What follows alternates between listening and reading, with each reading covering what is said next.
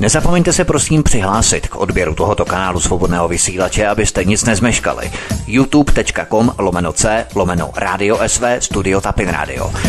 Dejte si prosím odebírat tento kanál kliknutím na červenou ikonku v horní pravé části obrazovky s nápisem odebírat a zaškrtněte také symbol zvonečku, abyste byli informovaní o nahrání každého nového pořadu. Tím také nepřijdete o čerstvé premiéry a rozmanité kauzy, které můžete dále sdílet na sociálních sítích.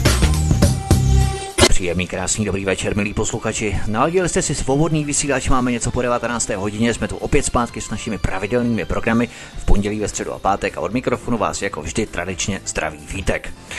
Dnes si povíme o situaci po kanadských volbách v říjnu 2019, prozradíme si něco o přeslušnělých a frustrovaných mileniálech, stále kýmsi zraňovaných menšinách nebo pohlavně neukotvených gender fluidech. Co je takzvaný bezpečný prostor neboli safe space, aneb likvidace polemiky a vytěsňování nepohodlných názorových platform. Okomentujeme kult zesměšňování bílé rasy a takzvaný kanadský boj proti bělosti neboli whiteness, tak toto přesně zní. Připomeneme si i ale výročí úmrtí posledního bankéře se svědomím, který se jmenuje Alfred Herhausen. Tento bývalý šéf Deutsche Bank chtěl oddlužit postkomunistické země, ale angloamerické finanční kruhy nás zadlužily sérií nesplatitelných půjček. Tyto kruhy proto podnikly na Herhausena bombový atentát sedmikilovou trhavinou v pancéřovaném voze těsně po pádu berlínské zdi 30. listopadu 1989. A právě minulý rok jsme slavili 30-leté výročí jeho smrti. Herhausen jednoduše musel zemřít, abychom se stali finančními vazaly nikdy nesplatitelných půjček a samozřejmě jak jinak u těch správných bank. Nejenom o tom si budeme povídat v dnešní večer a proto u nás vítám opět už vlastně po jedenácté, zrovna před pár dny jsem to počítal. Láďu z Kanady, Láďo, vítej u nás. Zdravím Vítku, zdravím posluchače. Vidíš, toto já jsem ani netušil, kolik toho bylo. Já jsem si právě dělal různou evidenci právě pořadů ohledně složek a třídění do skupin a tak dále. Právě na to jsem narazil a udělal jsem si na tebe takovou složku, ne teda v rámci STB složky, to asi si nic nedělal před listopadem 89, tady v České republice na tebe asi kompro žádné není, ale složku v rámci YouTube a i v rámci mého disku, kde si zálohuju ta data, tak jsem právě došel k číslu 11, takže po 11. tě tu vítáme. A chtěl bych se tě ptat, co je u vás nového v Kanadě, zejména po volbách v říjnu 2019, kdy opět vyhrál staronový premiér Justin Trudeau, ale ta vláda, kterou se stavil, je menšinová, tak jak se mu vládne v menšinovém kabinetu po pár měsících? Vlastně máme únor. Co musím říct, že eh, v podstatě žádné změny eh, nejsou vidět a je ticho po pěšině takzvaně. Nic, nic zásadního nějak moc se neděje.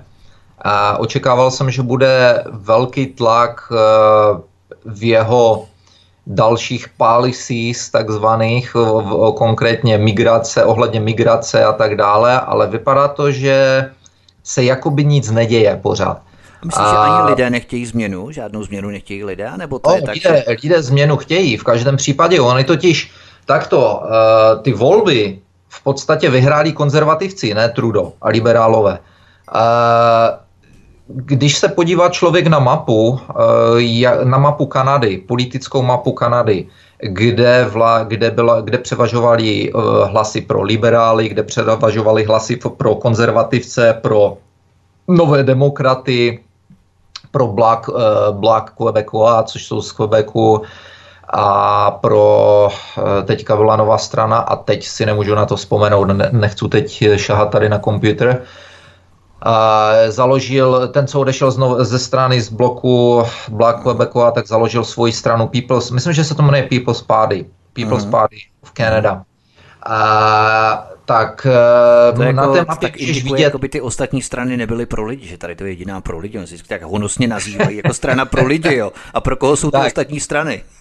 no, musím ale říct, podotknout, že onen člověk, možná, že si vzpomenu na jeho jméno, onen člověk je v podstatě, dalo by se říct, nejotevřenější politik, který, který se nebojí promluvit a pojmenovat věci, poněvadž jsem s ním viděl několik rozhovorů a ten tvrdě kritizoval politiku, mig, e, tu migrační politiku do Kanady, uh-huh. protože v Quebecu vlastně byli nejvíce, dostali největší ráno, protože tam přes tu hranici do Quebecu a do Ontaria chodilo nejvíce těch ilegálních eh, emigrantů v uvozovkách, emigrantů, z Ameriky přes hranici americkou, kanadsko-americkou.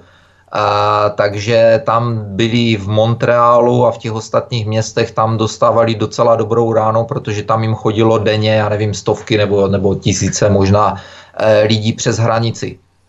Eh, a oni je tam museli ubytovávat, teď tam začaly velké problémy, že e, hotely byly plné a tak dále. Takže, takže Quebec začal být na to dost, dost alergický, no a tento člověk, tento politik vlastně o tom začal otevřeně mluvit, no a samozřejmě okamžitě se stal e, fašistou a rasistou a já nevím čeho fobem, čeho všeho fobem, takže e, ten je docela Eh, to je docela solidní, nejsolidnější člověk. Nicméně, on teprve tu stranu otevřel, eh, založil minulý rok, a, ale i přesto měl dost velké, pro, eh, na to, že byl nový, tak dostal dost hodně procent. Nicméně, když se, podívají, když se podíváš na tu mapu Kanady za posledních, já jsem se díval za poslední čtyři, čtyři období volební, tak je vidět, jak se eh, ta červená barva, to jsou liberálové, tak jak se ta červená barva z mapy Kanady postupně stahuje a rozrůstá se modrá, to jsou konzervativci, a oranžová, to jsou NDP, no, mhm. noví demokraté. Socialisté, jakoby. Uh, no, noví demokraté, no, jako jo. se to jmenuje, a New Democrat Party.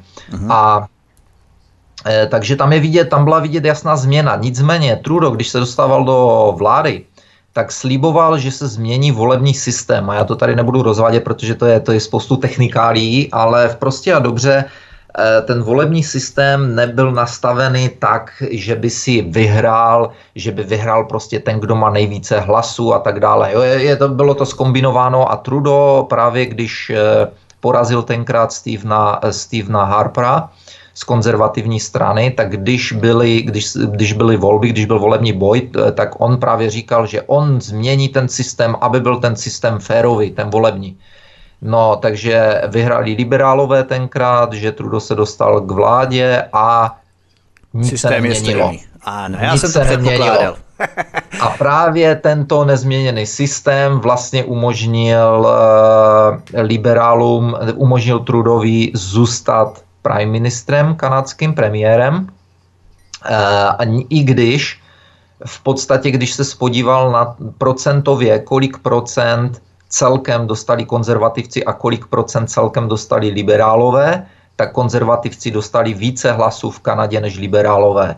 Takže teoreticky jako podle e, selského rozumu vyhráli, e, vyhráli konzervativci. Ano.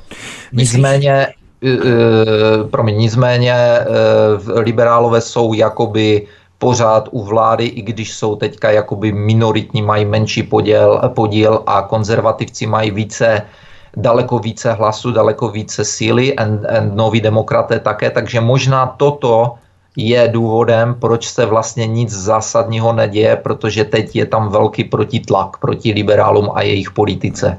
Takže je možné, že právě z toho důvodu se nic neděje pro zatím signifikantního. Jako.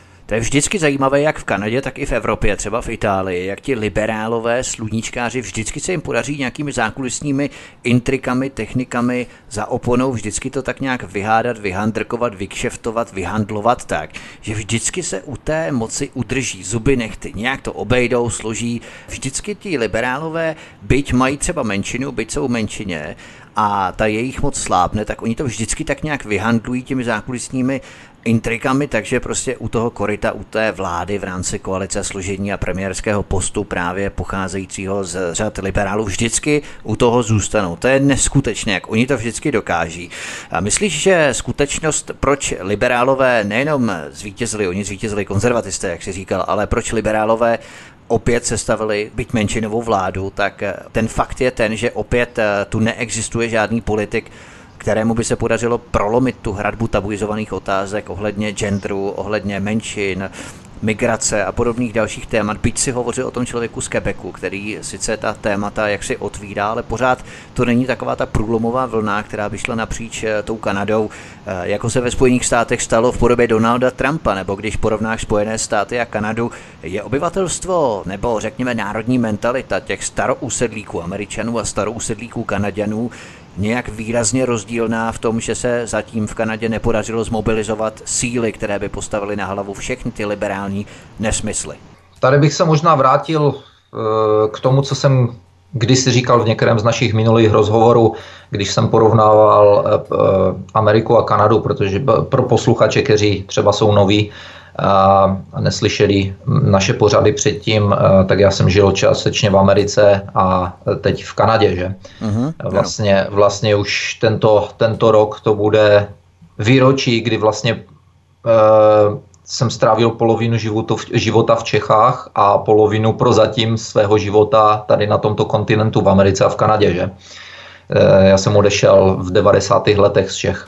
Takže... Jako z si odešel v 90. letech, většina odcházela před listopadem 89 a ty si odešel v 90. letech, ale taková ta vlna tady byla lidí, kteří právě zkoušeli své štěstí v Spojených státech, ty si to štěstí našel. No, jako já, když jsem, eh, já jsem kdysi plánoval ještě za komunistů, eh, že, že půjdu do zahraničí tak jako tak, ano. jako ta, co jsem ještě, to se nevědělo, že komunismus skončí, jo? takže já bych byl jedním z těch, z těch kteří by pravděpodobně se odstěhovali za komunistů také, protože mě to vždycky lákalo a, a kdy, vždycky jsem snil o Americe jako každý a tak dále, že? takže mm-hmm. byla jenom náhoda, že když jsem byl na vojně, tak vlastně komunismus skončil. A, takže potom, potom byly ty dveře, dá se říct, otevřenější, že? Ale co jsem chtěl říct, tak eh, Kanaděni, eh, americká mentalita, kanadská mentalita je trochu, trochu jiná, že jo. A v, dalo by se to zhrnout tak, že američani se Kanaděnům smějou, že jsou to komunisti, že máme tady sociální systém a zdravotní systém jo, pro lidi, zatímco v Americe, v Americe to nemají a, a američani se kohoutí a pišní tím, že tady se musíš starat o sebe, tady to není, že, že se bude o tebe stát starat a někdo tady prostě děláš sám na sebe, staráš se o sebe, tak to má být. No tak to má být do té doby, než se jim něco stane a zjistí, že zbankrotujou. Potom, potom začínají plakat a potom začínají protestovat a začínají se divit, jak je to možné, že to není tak férové. E, že to není férové, tak. A Kanaďané zase se dívají na Američany jakožto na potrhlé bratry, na člena rodiny, který, který prostě, kterému přeskočilo, eh, který ze sebe dělá nevím co a který nemá dostatek rozumu. Jo, když se tady bavíš s Kanaděny, tak ty vždycky kroutí, kroutí hlavou nad Američany a nad tím, co se tam děje. Že jo? A ten eh, tlak eh, toho liberálního směru na politiky tady v Kanadě tak je hodně velký. A je to právě tím, je to právě tou kanadskou mentalitou, že ti Kanaděné jsou takový více jakoby lídumilové, více jakoby spole, eh, pro společnost. Eh, ta, a taktéž jsou eh, ve velkém dbají na to, aby se, aby se nikomu neubližovalo, aby se nikoho ani slovem nedotklo, a tak dále. Jo. Takže uh, ty liberální myšlenky tady v Kanadě mají daleko větší zázemí než v Americe.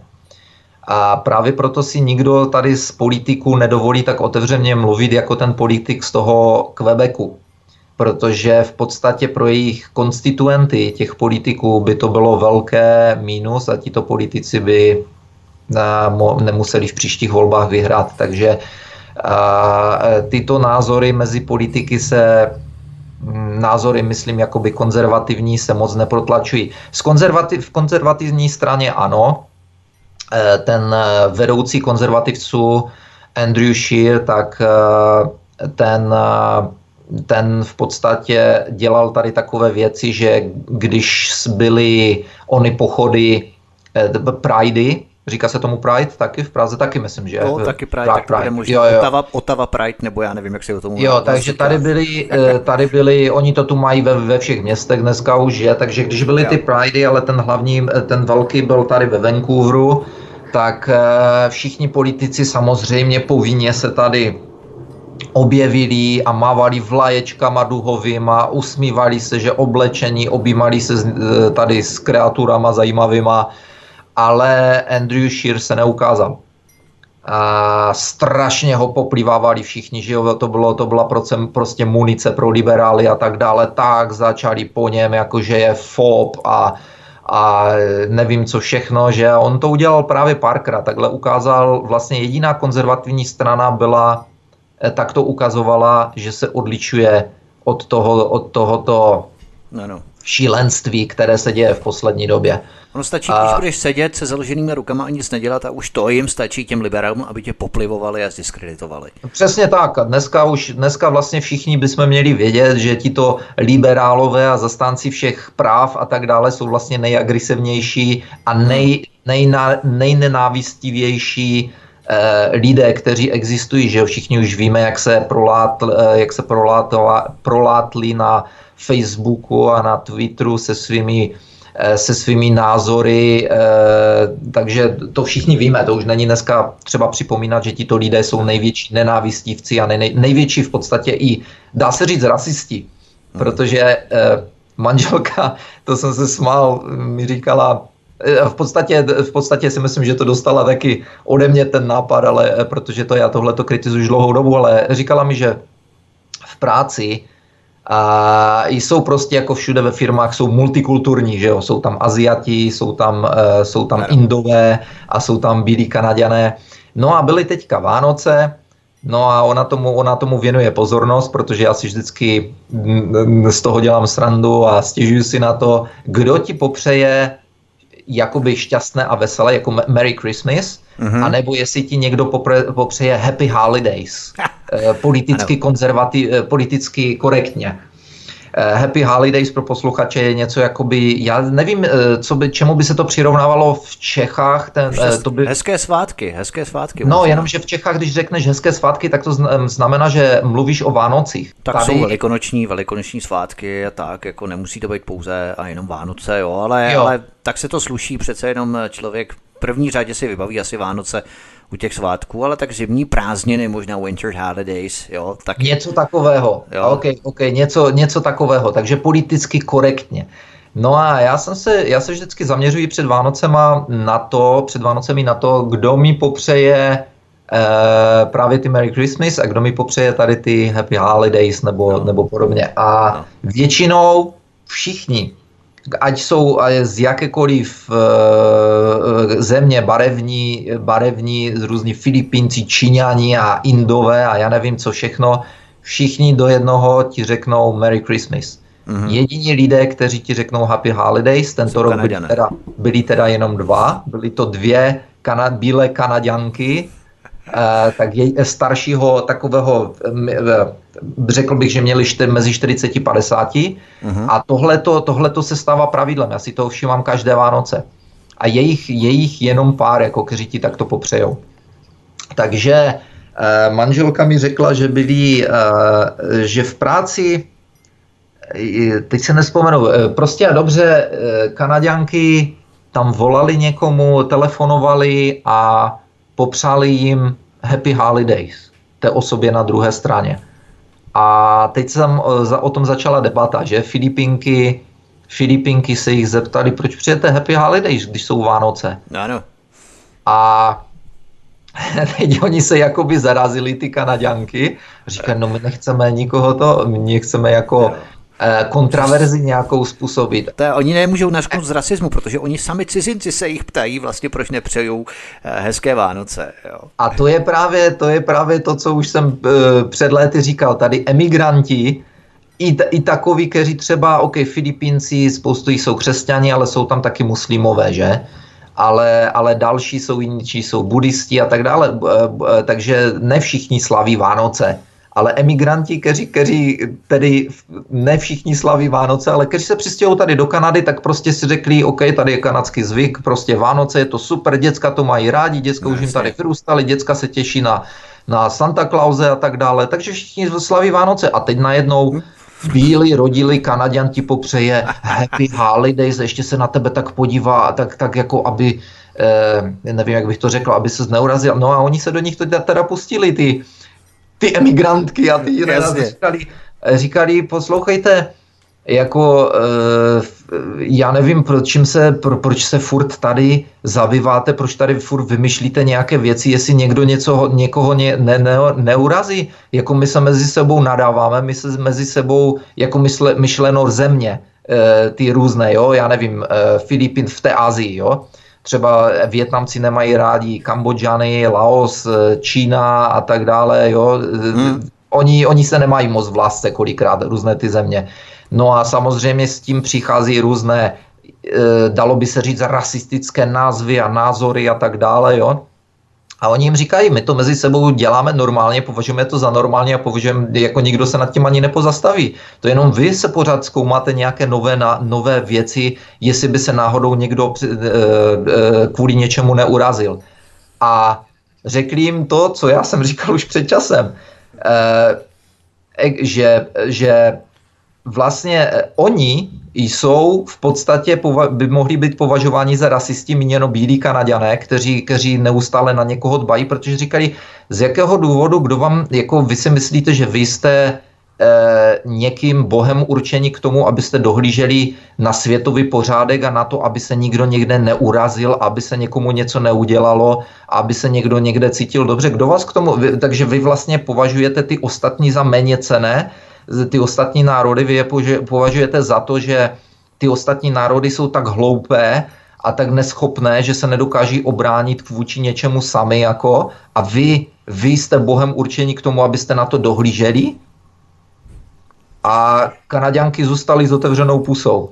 Oni říkali, a oni jim říkali, eh, ty ženské říkali, to, to nás actually uráží tady toto, víc než cokoliv jiného, jako, že se myslíte, že vy na nás musíte dohlížet. Jako, jo, takže... Přesně tak, no, přesně tak. Možná eh, s tím bychom mohli spojit eh, s další mantrou všech frustrovaných mileniálů, globalistů, antimultikulturalistů, takzvaný bezpečný prostor, neboli safe space, ale potom si povíme po písničce, posloucháte svobodný vysílač, naším hostem je Láďa z Kanady, od mikrofonu vás zdraví Vítek a písnička je na cestě, po ní pokračujeme dál. Hezky večer. Svobodný vysílač je vaším průvodcem, dnešní večer si povídáme s Láďou z Kanady, z kanadské a britské Kolumbie, od mikrofonu vás zdraví Vítek. A my pokračujeme dále v našem povídání a před písničkou jsme si řekli, že můžeme tyto věci, o kterých jsme se bavili v rámci takzvaného domělého rasismu a vánočních svátků, kdy bílí Kanaďané eh, přejí Happy Holidays, zatímco cizinci Filipínky přejí veselé Vánoce, což je úplně postavené na hlavu, tak eh, bychom to mohli spojit s takzvaným bezpečným prostorem neboli safe space. Eh, to je další z takových těch ideozločinů, téměř se rovnající vraždě svobodných projevů názorů, ale já tomu pořád eh, a stále jaksi nerozumím, co myslí tito strážci čisté morálky a ideologie, pod pojmem bezpečný prostor, protože když někde vystavíte třeba, já nevím, jenom národní vlajku, tak je to, jenom to je může zranit, city, koho si, že to narušuje jejich identitu národní, protože on je třeba Němec nebo Rakušan nebo Kanaďan a když vidí českou vlajku nebo jakoukoliv jinou vlajku, tak to přece pokořuje jeho německou, rakouskou nebo kanadskou pride neboli hrdost. Ale jde o jakékoliv znepokojivé tvrzení, argumentaci, poleniku, nepříjemné skutečnosti, takže to je podobná debilita jako diskutovaná předsudečná nenávist tady u nás v České republice, protože i pod pojem bezpečný prostor můžeme zahrnout v podstatě úplně cokoliv. Předsudečná nenávist, bezpečný prostor, absolutně nekonkrétní žvásty, legislativní zmetci, ale opakované dozblbnutí a můžeš pod ně opravdu zahrnout cokoliv. Eh, provádí se v Kanadě nebo vyčlenují se nějaké diskuzní platformy? Oni vlastně nejsou diskuzní platformy, ani nemohou mít, když je to bezpečný prostor, který minimalizuje jakékoliv diskuze a debaty, ale prosazuje se něco podobného v Kanadě. Samozřejmě tak safe space máš, má, je v podstatě bublina, že jo. E, nejvíce se to propagovalo eh, v době amerických voleb e, v roce 2016, kdy e, vlastně se vytvářely na univerzitách a po volbách hlavně. Vlastně, vlastně po té, co Trump vyhrál volby, tak na amerických univerzitách se vytvářely takzvané, takzvané safe space místnosti a e, nebyly to jenom safe space, vytváře, vytvářely se takzvané Trump, Trump free zones. To znamená zóny, které byly osvobozeny od Trumpa a jeho vlivu. a to si teď nedělám, to teď nežertují. E, na univerzitách se, to byly, to byly prostě a dobře e, třeba třídy, které byly tyto Trump free zones nebo safe space, kde se chodili studenti psychicky jakoby vzpamatovat z toho, že vyhrál Trump a měli tam, měli tam, dodávali jim tam plišové zvířatka, aby se mohli objímat navzájem a s těma plišovými zvířatkama, jo. To, to, to, to si nedělám opravdu, nežertuji, tohle bylo všude jo, jo. v médiích. Oni tam měli růžové mluvíme... králíčky, macešky, kytičky, naducané polštářky, sluníčka, hvězdičky a chodili si tam odpočinout právě od toho Trumpa. Tam měli možná i izolované dveře, eh, hermeticky oddělené dveře, aby se tam Trump nemohl ani molekulou, jednou molekulou protáhnout klíčovou dírkou třeba. A tomu oni říkají Trump free zones, jo, že tam nemusí být konfrontování s jakýmkoliv oponentským názorem, který by jim jenom, jenom třeba byť vzdáleně připomínal nějak Donalda Trumpa třeba. Tak to je ten safe space. Jo. Přesně, eh, přesně tak to bylo, ale nejhorší na tom je, že eh, mluvíme o studentech univerzit, nemluvíme o dětech v základní škole nebo v mateřské školce, mluvíme no. o studentech univerzit, kteří hned po graduaci eh, budou zapojeni do veřejného života, do biznisu. To znamená, nej, nejstrašnější na tom je, když si představíš, že tyto studenti, tyto generace se dostanou třeba na, já nevím, budou dělat na osobním oddělení někde ve firmě a ty tam přijdeš jako žadatel o práci.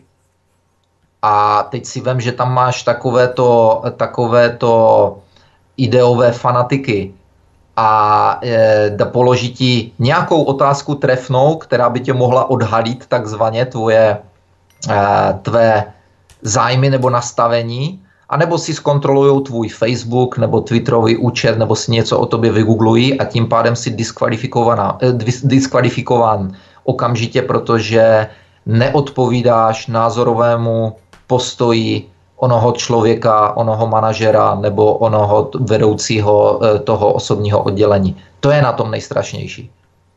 Tohle, je, tohle by si měli všichni uvědomit a eh, právě proto já říkám, že tato, eh, tento kontinent, tyto dvě země, a jak Amerika, tak Kanada, tak mají před sebou velice krušná léta, protože eh, když se tito studentíci, kteří se vlastně takto eh, projevili za posledních, od, od, od roku 2016, takže za poslední čtyři roky, a vlastně za ty čtyři roky se to jenom umocňovalo na spoustě univerzit, takže máš tisíce a tisíce nových graduentů, nových lidí, mm. kteří mají toto myšlení a tito lidé už se pomalu zapojují do, jak říkám, do veřejného života, to znamená, že budou fungovat ve různých veřejných eh, státních organizacích, třeba ve vládách, ale taky ve velkých firmách. To je na tom to nejhorší. Mm. A není to, není to trend jenom poslední doby. Před dávnými léty Eh, v Americe jsem četl v biznisovém magazínu eh,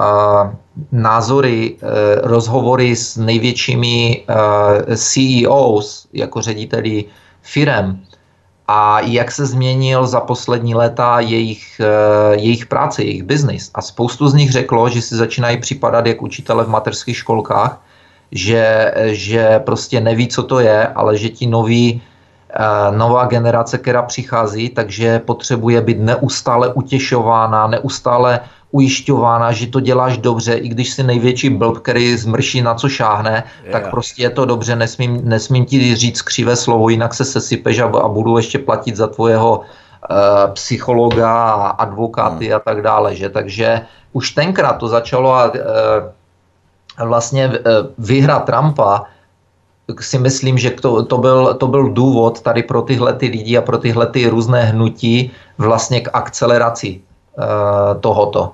Ano, ano, chápu. No v podstatě těmto studentíkům by možná neuškodilo, kdyby si je vzali do parády nějací farmáři někde z Arizony a nebo z Kansasu a ty by je pořádně dali do latě kdyby tam museli pořádně makat. Já myslím, že by je to brzo, hezky, rychle, brzo přešlo. Buď by se z toho sesypali, nebo naopak by získali zpět tu ztracenou rovnováhu a právě to univerzitní vzdělání tohoto typu eh, v těch sluníčkářských městech, jako je LA, v Kalifornii speciálně, tedy nebo v Berkeley, univerzita v Berkeley a tak dále, tak to je přesně ta líheň té mentality, která se potom promítá i do pracovních pozic a pracovního uplatnění. Eh, tyto frustrované mileniály, to je ta generace X, nebo Y, YX, tito mileniálové, kteří jsou dopovaní psychofarmaky, aby se pořád z něčeho nesesypávali, protože je pořád eh, někdo zraňuje, někdo jim ubližuje, jejich city a pohlavní identitu, tak eh, vlastně ta cizí vlajka, o které jsem eh, mluvil, by je vlastně zraňovat neměla v tom pojetí, že se cítí být příslušníky nějakého národa, protože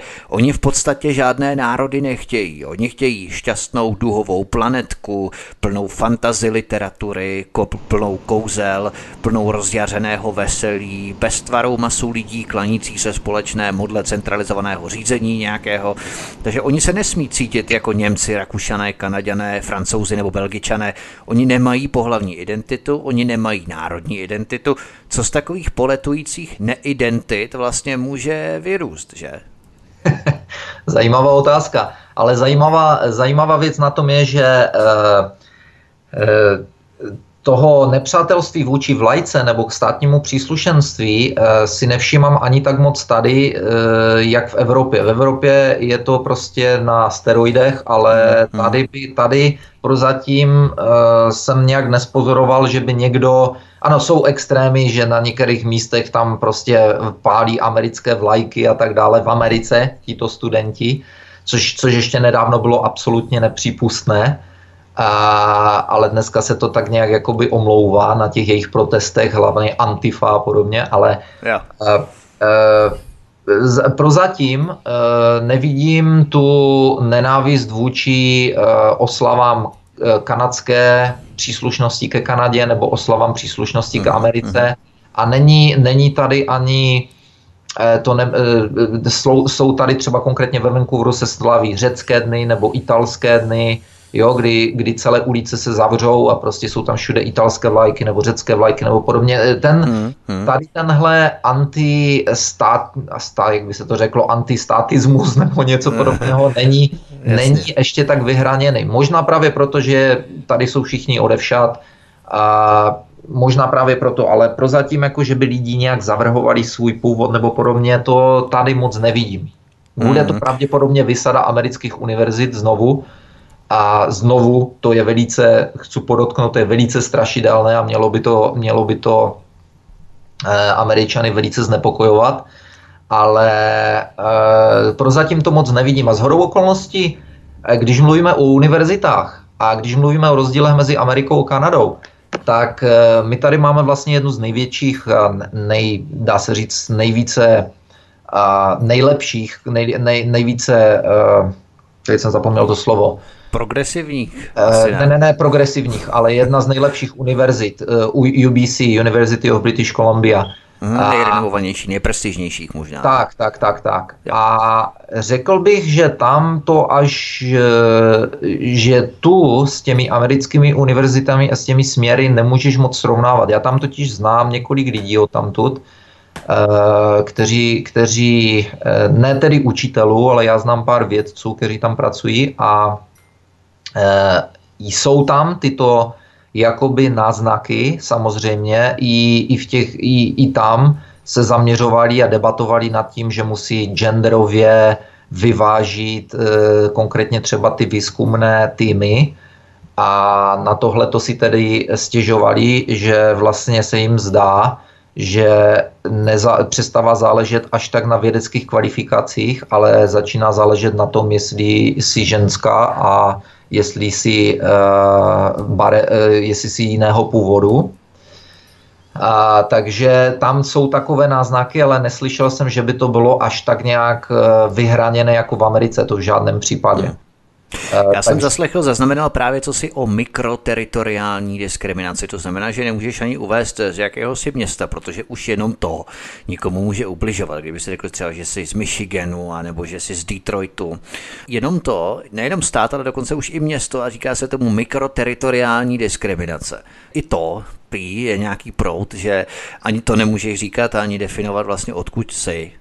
Ano, to, to už zkoušeli tady dávno, tady se, eh, tady se konkrétně třeba v Kanadě eh, v médiích začalo před, eh, nevím kdy to bylo, před pár lety, se začalo ve velkém mluvit o tom, že je to vlastně diskriminace, že je to takzvaná mikroagrese, ano, ano, když, se tě někdo, když se tě někdo zeptá na zemi tvého původu, že jo, si očividně máš jiný akcent, třeba, že já otevřu já jo. otevřu ústa, už každý ví, že nejsem uh, tady narozen.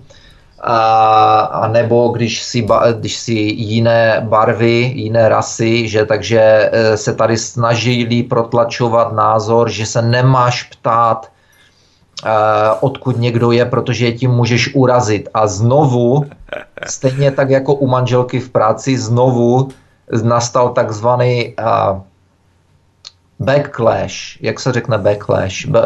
Zpětný úder. Nebo zpětný ne? úder, tak nějak, no. Zpětný úder zrovna z horou okolností od všech emigrantů samozřejmě. Co jsem si četl komentáře, tak tam bylo, o co vám jde, o co, co, co to tady zkoušíte, jako mi, mi absolutně vůbec nevadí, že se mě někdo zeptá, odkud jsem a naopak, naopak se velice rád zapojím do konverzace o rozdílech mezi mou zemí, mezi Kanadou a pokud jsem si všiml nebo všimla tam v těch, eh, jako bylo napsáno v těch komentářích, jo, pokud jsem si všiml nebo všimla, eh, Kanaďané, rodilí Kanaďané jsou, je velice zajímají eh, zkušenosti a různé novinky z různých jiných zemí, což to všechno vy chcete vymazat, jako žádná, žádná konverzace nesmí být, žádné zmínky o ničem nesmí být, tak na, o čem se budeme bavit, jestli, jestli, jestli je počasí pěkné, nebo jestli bude sněžit, nebo, nebo jako, takže, takže nejvíce, nejvíce proti tomu byli sami migranti a co jsem si všiml, tak to pomalu utichalo. Pořád se to snaží jakoby trochu sem tam protlačovat někteří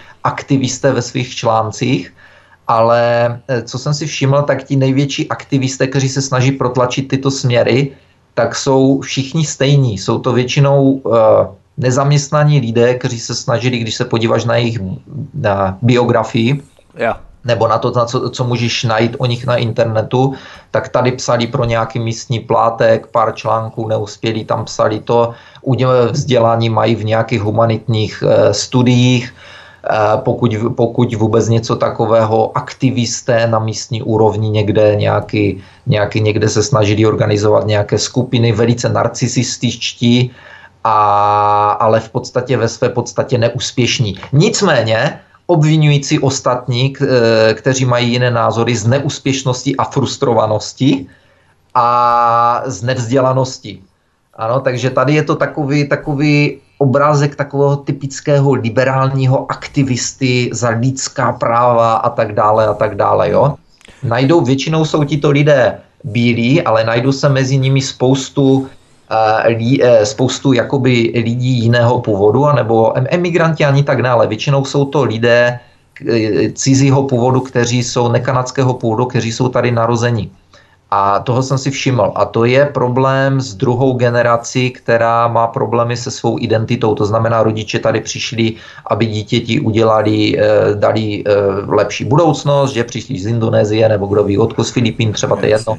A, a, a ono to dítě najednou začne, hm, začne mít problémy, že začne se identifikovat se svou zemí původu, v které v životě nebyli kolikrát mají oni akorát něco vybájeného a už, už začnou hmm, hmm. z jejich komunity je jim říkáno, jak je, to, jak je tady diskriminace, Což... Tak tam jde zpátky do té země, když je tady diskriminace. Tak, tak, tak. tak. A, toho si, a toho si můžeš všimnout uh, v případech různých lidí, kteří odešli bojovat eh, za, za teroristy různé do Syrie a tak dále. To jsou, hodněkrát jsou to lidé, kteří se tady narodili, kteří, kterých rodiče nebo prarodiče tady přišli z o něch zemí.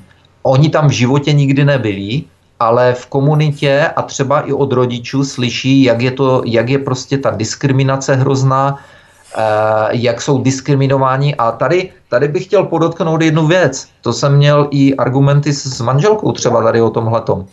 Eh, kolikrát slyším od těchto lidí, no, to protože oni jsou rasisti, nám řekli něco, špatně se na mě podíval, nebo něco řekl, udělal, udělal něco, něco řekl to, protože já nejsem bílá. A já říkám, to není, to není tak, jako co kdyby si bíla, byla bílá, jak by si to brala? Jo, uh, já by, Oni co, si to všechno stáhnou na tu rasu, že jo? Vlastně jsou tak hypersenzitivní a přecitlivělí na to, jo? Přesně tak, já jim říkám, nesmíš být, nesmíš, ono, ono, ono je to totiž trend, do kterého každý spadne, že vlastně všechno je rasismus a už ti to potom automaticky tak bere, že? Říkám, to, ano, to tak přesně. není. Jako já, já jsem říkal, já jsem říkal manželce a říkám to všem ostatním, říkám, poslouchej, já neznám, já, já jsem tady potkal spoustu lidí v Americe a v Kanadě ale prozatím jsem nepotkal žádného rasistu. Ať to může být šokující, jak to chce. já potkávám lidi, kteří jsou v podstatě dobří lidé, kteří chcou mít spokojený a férový život, kteří chcou žít ve spokojené a férové společnosti a kteří nemají rádi, když někdo zneužívá své, své rasy nebo svého původu nebo svého postavení, aby se nad ně vyšvihl takzvaně. Ano, ve svůj prospěch. Přesně. A ve, ve svůj prospěch a, který, eh, a za kterého my ostatní budeme muset nějakým způsobem platit a nějakým způsobem za jejich lepší, lepší třeba živobytí nebo lepší postavení. A e, taktéž nemají rádi, nemají prostě rádi lidi, kteří jsou vypočítaví a nemají vypočítaví a nemají rádi lidi, kteří jsou hajzlí. A říkám, a to s rasou nemá nic společného. Já jsem nepotkal rasistu ještě, e, dá se říct. Já jsem nepotkal někoho, který řekne, já nenavidím černé kvůli barvě jejich kůže. Takového člověka jsem ještě nepotkal. Hmm. Já jsem potkal, já, jo, co chci říct, že, že já, tady se argumentuje celé léta tím, že někdo nenávidí lidi kvůli barvě kůže. Já jsem ještě takového člověka nepotkal. Ta barva kůže nebo, ta bar, nebo ten původ je zařazuje do určité skupiny, s kterou ti lidé měli už nějaké určité zkušenosti. Že jo, v Americe při našich minulých e, rozhovorech e, tak jsem říkal, že v Americe je rasismus kolikrát, ale odvrácený kdy, eh, kdy vlastně já jsem měl zkušenosti s Černochy, kteří byli vysazení, kteří prostě neměli rádi bílé, jenom se zukázal a už ti dávali najevo, že dávali ti vyloženě najevo, tak jak bílý v životě Černochovi najevo nedá v dnešní době, že máš tam tu vypadnout. Takže eh, na městě, v, v městě, na městském úřadu jsem eh, chodil vyřizovat spoustu věcí, když jsem měl biznis a Eh, když jsem tam viděl za, za okinkem sedět černošku, tak jsem se otočil a šel jsem pryč, protože mi bylo úplně jasné, že nic, kolikrát nic nevyřídím a oni to dělali, očividně to dělali na schvál a dávali ti jasně najevo jasně ti dávali najevo, že je otravuješ. To by bylo možná jsou... nejlepší, ti to všichni aktivisté, kdyby zavítali a já bych je tam nahnal povinně, jak pořád chtějí šířit tu pravdu a lásku a toleranci a integraci, asimilaci a nevím co všechno, tak ať se jdou podívat a jdou tu lásku šířit, a jdou tu pravdu šířit do Bronxu, do Harlevu, do New Yorku. Přesně. Proč ne? A tam si potom na vlastní kůži vyzkouší, jak opravdu ta druhá rasa přistupuje k nám, k bílým. Jo, ale pořád to chtějí a požadují od nás, od bílých, abychom šířili tu pravdu, lásku, toleranci, integraci, ale od nich to nikdo nechce. Přesně tak. Já jsem tady toto říkal, eh, toho jsem si všiml, opět jsem se kdysi díval na ty různé aktivisty, na jejich eh, v Čechách konkrétně. Eh, snažil jsem se zjistit, jestli někdo z nich někdy někde žil a dokonce jsem se pustil i do takové debaty s onou ředitelkou toho pražského eh, emigračního, to Zuzana Schreiberová se jmenuje. Je to možné, teď si nevybavuju. E, tak, hmm. jsem se jí, tak jsem se jí konkrétně ptal, jestli někde žila v cizině. A teď si, teď si nemůžu vzpomenout, já to, ono to bylo s více lidma, nemůžu si vzpomenout, jestli mi říkala, že ne, anebo jestli byla, myslím, v Anglii částečně. No v Anglii, do, do Anglie jelo spoustu lidí na chvíli někam a záleží, záleží kde jsi byl. Já mluvím o letech strávených Eh, ano, přesně jak jsi řekl, kdekoliv v Americe, kdekoliv v Americe, i v tom Dallasu, eh, jsou v každém velkém městě jsou části, do kterých, v, kterých nechce, v kterých nechceš bydlet a nechceš tam ani chodit. Jasně. E, takže takže ať, ať se, ale nemusíš žít v těch částech, tam vůbec nemusíš, nemusíš žít. Já jsem v těch částech v životě nežil. Já jsem, já jsem žil v normálních částech, ale i to ti bude stačit, když tam po leta budeš bydlet, tak pochopíš, co to je, co to je opravdu onen takzvaný rasismus a na, eh, na jakých bázích eh, tam funguje, fungují tyto věci, protože já neznám nikoho, kdo by dlouhodobě žil v Americe, kdo by, kdo by měl nějaké sluníčkářské názory. Nikoho. Ani jednoho. Nikdo z nich, no, spoustu z nich ti to třeba neřekne otevřeně, ale, ale jako mezi cizími ale mezi sebou, ti co, ti, co žijeme v Americe, tak tam je, to, eh, tam je to absolutně normální věc. Každý ti řekne, že by v životě nešel tam a tam, každý ti řekne, že eh, by v životě nežil z Černochy v jedné, eh, v jedné komunitě. A tady, je, tady jsem si všiml jedné zajímavé věci.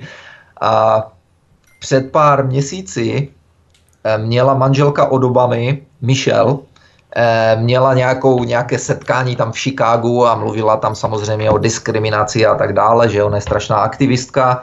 Jasně. A mezi jinými řekla, zajímavou věc, řekla, já nerozumím bílým, já ne, nerozumím bílým, o co jim jde, proč se musí nutně odstěhovat z ulice, když se do ulice začnou stěhovat černoši. Jo? E, takže proto, abych to, abych to přiblížil posluchačům, kteří o, nikdy v Americe třeba nežili, nebo nebyli, nebo ne, neví nic o tom. Prostě a dobře, e, vždycky to tak bylo, když jsem tam přišel, tak mi všichni říkali, a to nemluvím jako o bílých, jenom, e, tak mi říkali, když se ti začnou stěhovat černé rodiny do ulice, čím dál, když jich spozoruješ čím dál tím víc, tak je zavčasu třeba prodávat barák, protože ceny realit začnou jít dolů nebo stagnovat.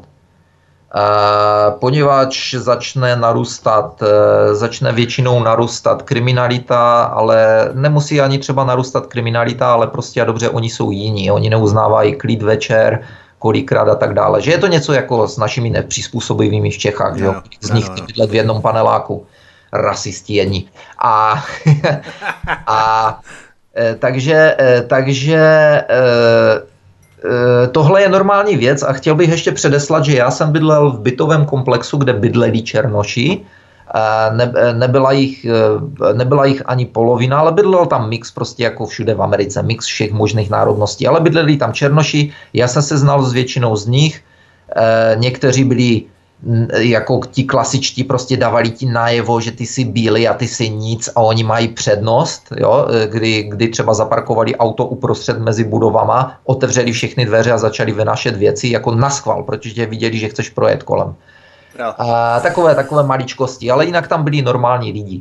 Nicméně, eh, jednoho dne jsem, jsem eh, si všiml, že se nám tam začínají stěhovat další černé rodiny, ale jiné chodili, byli to ti vyrostci s řetězama kolem krku, ty zlat, no oni nejsou zlaté, oni jsou všechny pozlacené, že ty zlaté řetazy kolem krku a tak dále a najednou před, eh, před eh, vjezdem začali zastavovat ty kadilaky, ty různé s těma širokýma kolama, že hudba naplno, to ti drnčeli skla v, v celé budově Nigas rap. Eh, oni si tam potřebují vždycky namontovat ty, ty subwoofers do toho a tak dále, že ty basa, basáky a podobně. No a najednou se dívám z okna a oni tam čistě v zabíleho dne pěkně z, z okinka z auta do ruky drogy dealovali a prodávali. A no a v ten moment e, se zam, zam začali ti černí, kteří tam bydleli, tak začali dávat byty na prodej a začali se stěhovat. Já jsem se o tom, já jim říkám, co se tady děje. Oni říkali, my mizíme a byt tebou, tak mizím taky. A já říkám, a co, co to má znamenat? Oni říkali, my s tím šitem tady bydlet nebudem, s tím odpadem. Jako jo, a to, to mluvili černoši o černoších. Takže, takže byli co? se taky dělí na určité kasty, vyšší kasty, byli, byli kasty. rasisti? No samozřejmě, protože no. i bílí i bílí eh, tady na tomto kontinentě eh, referují jiným bílým jako white trash, jako bílý odpad nebo rednecks ano, v některých ano. případech, což jsou, což jsou lidi, kteří jsou totálně nevzdělaní, nepřizpůsobiví, kolikrát jako jsou, chovají se tak jako třeba my známe cigány z Čech, že, takže to jsou, to jsou taky a jsou bílí. Takže když já nadávám na ně, tak jsem co, tak jsem zase rasista, nebo self-hating white, nebo mm. sebe nedávidějící bílý, nebo, to, nebo co, co jsem. takže, takže eh, tady, se, tady, se, tady je snaha prostě škatulkovat někoho podle názoru, když nemá rád někoho, eh, kdo prostě se nechce z nějakého důvodu přizpůsobit nebo obtíží ostatní, nechce následovat uh, uh, rules, uh, pravidla, zákony a tak dále, že? A já jsem kolikrát říkal tady Kanaďanům, eh, říkám, eh, ono je strašně pěkné, když nechcete někoho, eh, někomu ubližovat nebo někoho eh, urazit, ale eh, pořád se couvá, pořád se couvá. Před kdejakým úchylem se pořád ustupuje a pořád se eh, před nějakou úplně malým procentem nějakých, nějakých lidí, kteří něco vyžadují, se ustupuje. Říkám, how far is far? Jak daleko je uh, jako too far, dalek, uh, hodně daleko. Mm. Kde, je, kde je ta hranice, jak daleko chcete couvat, až kam? To je právě další problém právě vůči těm menšinám, před kterými se ustupuje, ustupuje, pořád se couvá, že nikdo neví vlastně kam se bude couvat. Já se totiž obávám, že dochází k obrácení postavení majority versus minority, protože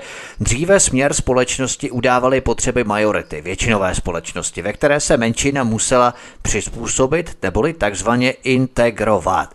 A nikdo jim neubližoval, nikdo je nepálil na hranicích, bavíme se o současnosti, nebavíme se o středověku. Nikdo je nestřílel, Prostě se museli ty menšiny jen přizpůsobit, tedy integrovat. To přece oni chtějí, ne? Pořád o tom hovoří, integrovat. Když to teď je to přesně naopak a směr společnosti, trendy a lifestyle určují tyto mikro, ani to nejsou ani mini menšiny, to jsou přímo mikro menšiny s různým stupněm deviace, jako gender fluid a podobně. A ten, kdo se má přizpůsobit nebo integrovat, je opačně majoritní většinová společnost. Ale to už není integrace, to je diktát menšiny a popřední samotného principu demokracie, který praví, že demokracie je vláda většiny. To je elementární jaksi definice demokracie. A pokud se dostáváme do situace, kdy tento princip demokracie není zachován a místo toho kulturní trendy a lifestyle určují deviantní nemocné menšiny, potom to už přece není žádná demokracie, když vládu určuje menšina, že? Samozřejmě, dneska už je to všechno postavené na hlavu a já bych byl velice, velice rád, kdyby eh, se ustupovalo neustále menšinám, protože, eh, protože třeba konkrétně tady v tomto místě ve Vancouveru, kde bydlím, tak bílí jsou menšina. Ale z nějakého důvodu v tomto případě se menši, menšinám nenaslouchá. Ano? Jo, ano. takže, takže asi takhle. A teď, teď jsem chtěl něco, teď jsem to úplně zapomněl, teď jsem ztratil nit. To nevadí, třeba si vzpomeneš, eh, protože to bychom mohli klidně přistoupit ke zrušení samotných voleb.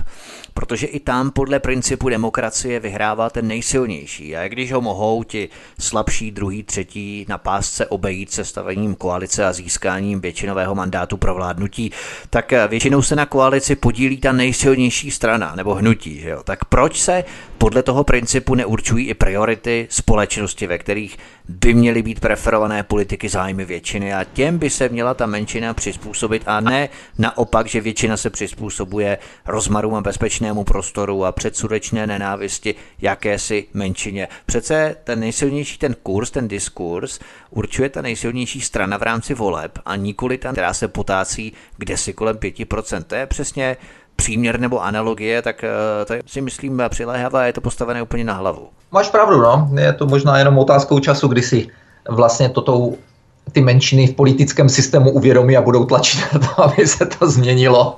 že vlastně ten, kdo, stane, kdo dostane neméně hlasu, tak bude prohlášen vítězným, no. aby se necítil uraženě. Aby se necítil uražen, no právě, no. Že ho nikdo nevolí právě, že je úplně minimální, marginální na té politické scéně. A to jsou právě ty menšiny a to jsme se právě bavili minule, eh, že disponují obrovským, eh, řekněme, finančním kapitálem a tak dále, jakým způsobem si prolobovávat ty zákony, registrované partnerství, adopce dětí homosexuálními páry, že vlastně všichni před eh, touto třeba LGBT menšinou, která se producuje na různých prajdech, z bičíky a v latexu a tak dále, tak eh, že tato menšina je schopná si jak si určovat ta pravidla a eh, vytvářet takovou politiku, takové klima ve společnosti, že všichni politici před nimi scepení zůstanou stát v pozoru a jak si se bojí vůbec cokoliv říct, aby tuto menšinu, mikromenšinu, LGBT například, nějakým způsobem neurazili. Jo. Jedna věc, eh, kterou také už říkám od dob, kdy jsem v Americe se rozkoukával, ale tenkrát to nebylo, tenkrát nebylo to urážení nikoho, tam se o tom vůbec nemluvilo. A tak aktuální jako dneska, ale dobře, dneska se říká, když zmiňuješ LGBT, eh, že se jim, že se jim ubližovalo, že je třeba je prosazovat a tak dále a e, já jsem vždycky tady každému říkal, počkej, počkej, já jsem tady už e, skoro čtvrt století na tomto kontinentu a já jsem si nevšiml, že by tady někdo někdy ubližoval homosexuálům. Eh, znám jich, eh, nevím jak hodně, znám z jich spoustu, eh, jak v Americe, tak tady. A konkrétně musím říct, že v Dallasu je část, která se jmenuje Oklon, Počkej, Oklon, teď jsem zapomněl, Oklon Avenue, Lemon Avenue, okolo tam mm-hmm. té části. A, tak to je část, která je vyhlášena, která byla vyhlášena, když jsem tam se přistěhoval a, a rozkoukával jsem se, tak mi každý říkal, to je část eh, prostě, kde bydlí homosexuálové, čistě jenom. A e, já jsem tam kolikrát i pracoval jako kontraktor a musím říct, že e, to je vlastně jedna z nejbohatších částí v Dallasu. Ano. A když mi to bylo, já jsem si říkal, jak je to možné, ale kolikrát jsem slyšel od ostatních, říkali, jo, jo, jo, ten, kdo je, kdo je tady jako uh, homosexuál, tak to jsou většinou ti jezdí tady v luxusních autech a mají, oni prostě drží spolu. Jo? A oni jsou komunita a oni drží spolu. A opravdu musím říct, spoustu To je jich pravda, byli, to je taková síť v podstatě. No. Jo, a spoustu jich tam byli advokáti a byli to velice významní, velice významní a velice bohatí lidé a já jsem si nevšiml, Mhm. že by tam někdo honil po ulicích a, a vyšel po lampách. E, takže, takže, e, a to samé je tady. E, tady znám několik lidí také, kteří jsou jinak orientovaní a jsou to, ně, někteří jsou velice úspěšní, někteří jsou jako normální, zrovna jeden kolega, to byla taková humorná historka, když jsem pracoval v kanceláři chvíli, Eh, tak jsme tam měli, eh, tak nás tam bylo více lidí, stabilní, stabilní tým a měli jsme tam vedoucího. A ten vedoucí, ten, ten byl prostě, eh, ten byl, eh, jak se to řekne, že byl gossip, gossip girl, gossip, je, Gossip? Jako... rozšiřoval, eh, ne pomluvy, ale po, po, Jo, o každém trbej, furt, trbej. furt nějaké pomluvy a tak dále, jo. Jo. furt o kde, o kde mluvil a co, co, co kde zjistil a tak dále, no ten byl hrozný. A choval se přitom jak ženská, jako jo. A potom jednoho dne jsem slyšel, že někdo mluví o nějakém homosexuálovi u nás. A já říkám, no tak to je on, to musí být on asi. Ale pak jsem zjistil, že má děti a že má manželku, říkám, tak asi, jak se říká, že vylezl, vylezl z tajností z klozetu, jako jednoho dne, říkám, to je, to je, 100%, jasně. to je stoprocentně on. No a po nějaké době jsem zjistil, eh, neříkal jsem samozřejmě nic jako ohledně toho a po nějaké době, době jsem zjistil, že to nebylo on, že to byl můj kolega u vedlejšího stolu. O kterém, bych kterého to, byste nikdy nepředpokládal. o kterém bych to v životě, v životě nikdy neřekl, jako nikdy, protože to byl, to byl člověk, který byl morous a jako byl pořádný, pořádný kus chlapa, jako jo, starší, Já. ale morous a ten se prostě s nikým ne, jako ani náznak Hmm. nějakého typického chování nějakého takového člověka, takže tam jsem si zaměnil tyto dva lidi. Ale Víš to. zase se vracíme k tomu, já, jako mu nikdo, a, a, a pak jsem zjistil, že to vlastně věděli všichni, že to je on, že on to je, jenom já jsem to nevěděl. Ale, ale nikdy jsem si nevšiml nějakého jiného chování, že by se k němu někdo jinak choval, že by se k němu nějak, jako nikdy, v životě nikdy. A takže tady, tady jsem, tady chci právě udělat ten point, jako že jsem nezaregistroval, že by se někdy někomu nějak tady ubližovalo, ale prostě dobře, by mělo být dneska všem jasné, že toto je trend rozdmíchávaný různými organizacemi a zájmy, kteří chcou prostě rozdělit společnost a eh, s manželkou a s ostatními lidmi, eh, emigranty z cizích zemí, jsme se shodli, že v dnešní době v jejich zemích původu nebyly ty země původu nikdy tak rozdělené názorově, jak jsou dnes. Takže to není náhoda. E, já si myslím, že sem s náma budou posluchači s, e, e, souhlasit, že i Čechy možná jsou, jsou v posledních letech názorově rozdělené mezi lidmi. Amerika a Kanada také. Eh, a pokud vidím jako ostatní země, tak takže já, tohle není náhoda. Všechny tyhle ty věci, ty, tyhle různé LGBT a, a já nevím co všechno a neurážení někoho, tohle je, eh, ty, ty organizace by nefungovaly bez financí. V životě nikdy. Ni- eh, Tady tihle lidi by to zadarmo, ti různí aktivisté by to zadarmo nedělali. Jakub Janda by v životě ne, ne, neprohledával ruskou propagandu zadarmo, že jo? Jasně. A, takže e, tady je vidět ten tlak na tu, na tu společnost těmi samými organizacemi, bych řekl. Všude kolem světa. Speciálně tedy v takzvaném západním světě. Které v podstatě protkávají a jak si centralizují ta různá rozdělení, rivality, eh, živí a rozmíchávají právě tu agresivitu na těch obou frontách, aby lidé byli v zákopech a pálili po sobě naslepo. Eh, O tom všem si budeme povídat i po písničce. Naším eh, dnešním hostem, který nás provází tento večer, je Láďa z Kanady. Od mikrofonu vás zdraví Vítek. Vy posloucháte stále Svobodný vysílač. Hezký večer. Láďa z Kanady je naším hostem u nás na Svobodném vysílači. Máme po písničce od mikrofonu vás zdraví Vítek. Svobodný vysílač vaším průvodcem tento večer a povídáme si o takzvaném boji proti bělosti, respektive fighting against whiteness. Whiteness, takto se to přesně jmenuje v originále v angličtině a takto se to nazývá boj proti bělosti. To znamená sesměšňování kultu bílého člověka. Mimochodem, když se to bavíme o těch privilegovaných menšinách, kterým ale vlastně tím, že si o nich tak dlouho povídáme, přikládáme většinový prostor v našem povídání a možná jim připisujeme větší význam, než ve skutečnosti mají. Ale tak eh, v Kanadě se prý řeší, jsem se došetl na internetu, čtvrt století stará vražda, na kterou se zapomnělo a jedná se o genocidu indiánek. Jde o Sonju Siving, jejíž tělo bylo nalezené v roce 94, 1994 na kanadské straně Erijského jezera Lake Erie. A teď po celém městě visí billboardy s její fotografií a nápisem Najdi mého vraha. Já nechci snižovat vraždu kohokoliv, protože vražda je nejbrutálnější svinstvo, které kdo může spáchat. Nicméně zaraží mě taková dojemná péče 25 let staré vraždy ženy z indiánského kmene, kolem které se vytváří taková obrovská kampaně. Já už dovedu předjímat, že určitě najdou nějakého toho bělocha, který chodí do práce, je heterosexuál, má rodinu, manželku, děti.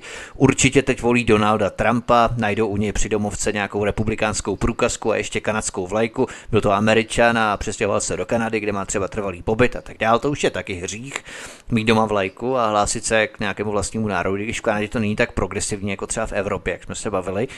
A to určitě bude ten vrahoun, ten obrovský, ten odporný vrahoun té indiánky. Ale zaráží mě před 25 lety před 24 lety, před 23 lety, 22 lety, 21 lety přece docházelo v celé Kanadě určitě i k dalším vraždám, které zůstaly neobjasněné.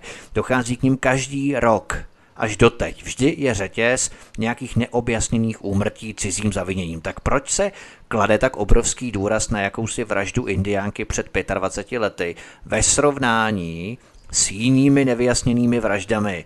Nebo se odehrála eh, v Kanadě vražda jenom této indiánky a jinak se nevraždil v Kanadě. V tom případě je Kanada úplně úžasná země a raj na zemi, kde se tedy vůbec nevraždí. Proč se vlastně vytváří taková obrovská kampaň kolem této indiánky? Nevím, jestli si tu kauzu zaznamenal. Ne, kauzu jsem neznamenal, ale nepřekvapuje mě to, je to z čistě jednoduchého důvodu, protože si někdo na tom chce udělat politické body, nic jiného zatím není. Tě, takovýchto případů uh, bylo více, tady se řešily uh, případy s takzvanou Highway of Tears, uh, to znamená dálnice nářku, uh, kolem které se ztrácely indiánky, kdysi taky to bylo před, nějaký, před nějakými jo. 30 lety a podobně. Uh-huh. Ale byly to indiánky, které, jestli se nepletu, tak některé z nich byly jakoby prostitutky a tak dále, ale prostě se to ztrácelo ve velkém. A Neby, nebyl, nebylo to vyřešeno s tím řešením, jestli najdou bílého nebo jestli najdou nějakého jiného vraha. Ono to je většinou tak, že když je e, bílý, když se to někomu hodí do politické e, masírky, tak se to zveřejní. Když se zjistí, že vrah byl nějaký barevný, nebo třeba by to byl indián, tak se o tom prostě nebude mluvit, se na to zapomene. Takže to, se, e, to jsou normální věci. Ale jedna důležitá věc, o Kanadě. Probíhaly tady, myslím, že jsme se o tom kdysi bavili, bavili a byli, měli tady takzvané residential schools, to znamená, eh, já nevím, jak by bylo přesné přeložení, ale prostě a dobře to byly školy, do kterých se dávaly děti indiánského původu eh, k převýchově. Byly brány rodičům. A toto se dělo ještě v 80. a myslím, že i v 90. letech zavírali teprve poslední školy. A to byla prostě a dobře to bylo pokračování genocidy původních obyvatel, kdy, kdy se prolátlo, že ještě v o něch 80. nebo na začátku 90. let byly tyto děti násilně odebírány indiánům, kteří už byli dávno vystrkáni do různých rezervací a tady do, do těch, které se jmenuje Northwest Territories a, a hmm. na ta, severní teritoria a podobně. Tito indiáni tam byli vypryčováni za druhé světové války, protože prý bylo potřeba toho území, které měli, takže prozatím, než skončí válka, tak vás tady vystrčíme a pak vás přestěhujeme zpátky. No a skončila válka a po Indiánech neštěk ani pes a oni tam od té doby žijí, že jo a vystrčení. A e, byli o tom dokumentární pořady, oni říkali, no tak my už jsme se tady zabydleli, my už jsme si to zvykli. No ale byli jim odebíráni, e, byli jim odebírány děti, kolikrát i násilím. Eh, bylo, byly vyne, na světlo vyneseny dokumenty, že docházelo i ze strany RCMP, což je tady policie kanadská státní, takže docházelo ze strany policie k násilí a kolikrát i k, k vraždám. K vraždám, jako bylo použita střelná zbraň a byly oběti na životech.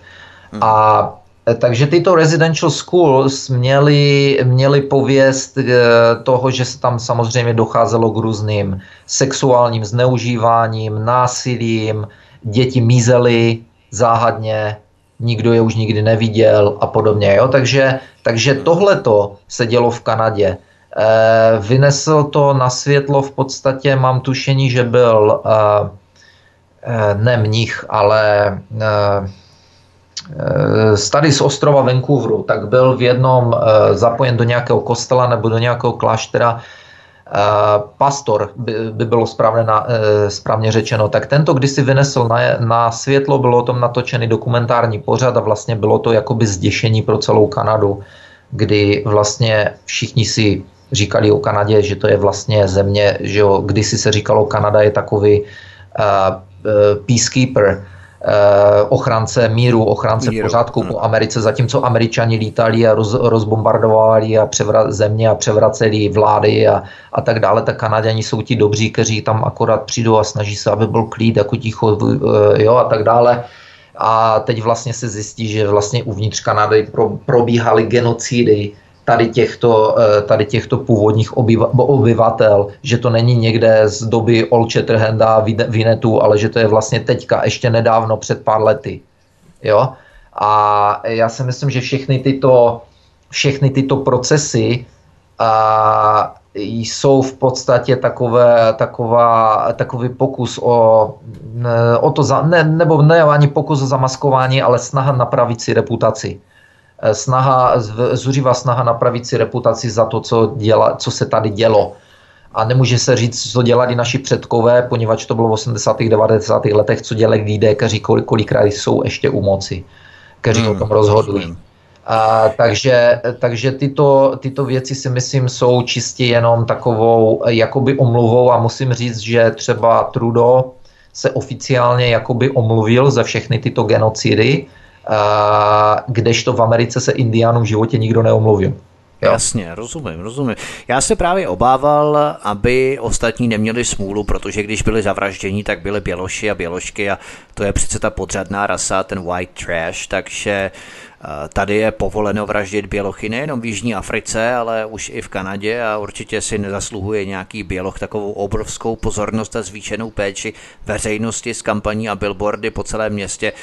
Spíš si myslím, že je to zase další takový byč na bělochy, masochismus a sebemrskačství, jako něm říkají to flagelantství nebo flagelace, jak zase ukázat, jaká jsou běloši zvířata, zrudy a stvůry, i když eh, ty skutečnosti, které si odhalil a které si zmínil, tak opravdu eh, nepatří k té standardní politice vůbec ne, ani trochu ale nejde jenom o indiány, ale o nekonečnou řadu případů, jak ponížit opět rasu bělocha jako takovou rasu prostě. A proto ta obrovská kampaně. Znovu zdůrazňuji, já nechci snižovat vraždu kohokoliv, ale přece se tu odehrála řada neobjasněných vražd bělochů a kolem nich se žádné kampaně nevedou, tak na to jsem chtěl jenom poukázat, ale v souvislosti s tou válkou nebo bitvou proti bělosti nebo whiteness, bojem proti bělosti, co to vlastně vůbec znamená? Protože whiteness, ono se to špatně překládá, je to proti bílé rase nebo zesměšňování kultu bílého člověka poukázáním nebo vyzdvihováním, přeexponováváním těch špatných vlastností bílého člověka, tak aby se mohlo opravdu zesměšňovat a diskreditovat a diskriminovat a prostě všechno na bílého člověka. To nejhorší zlo způsobil bílý člověk.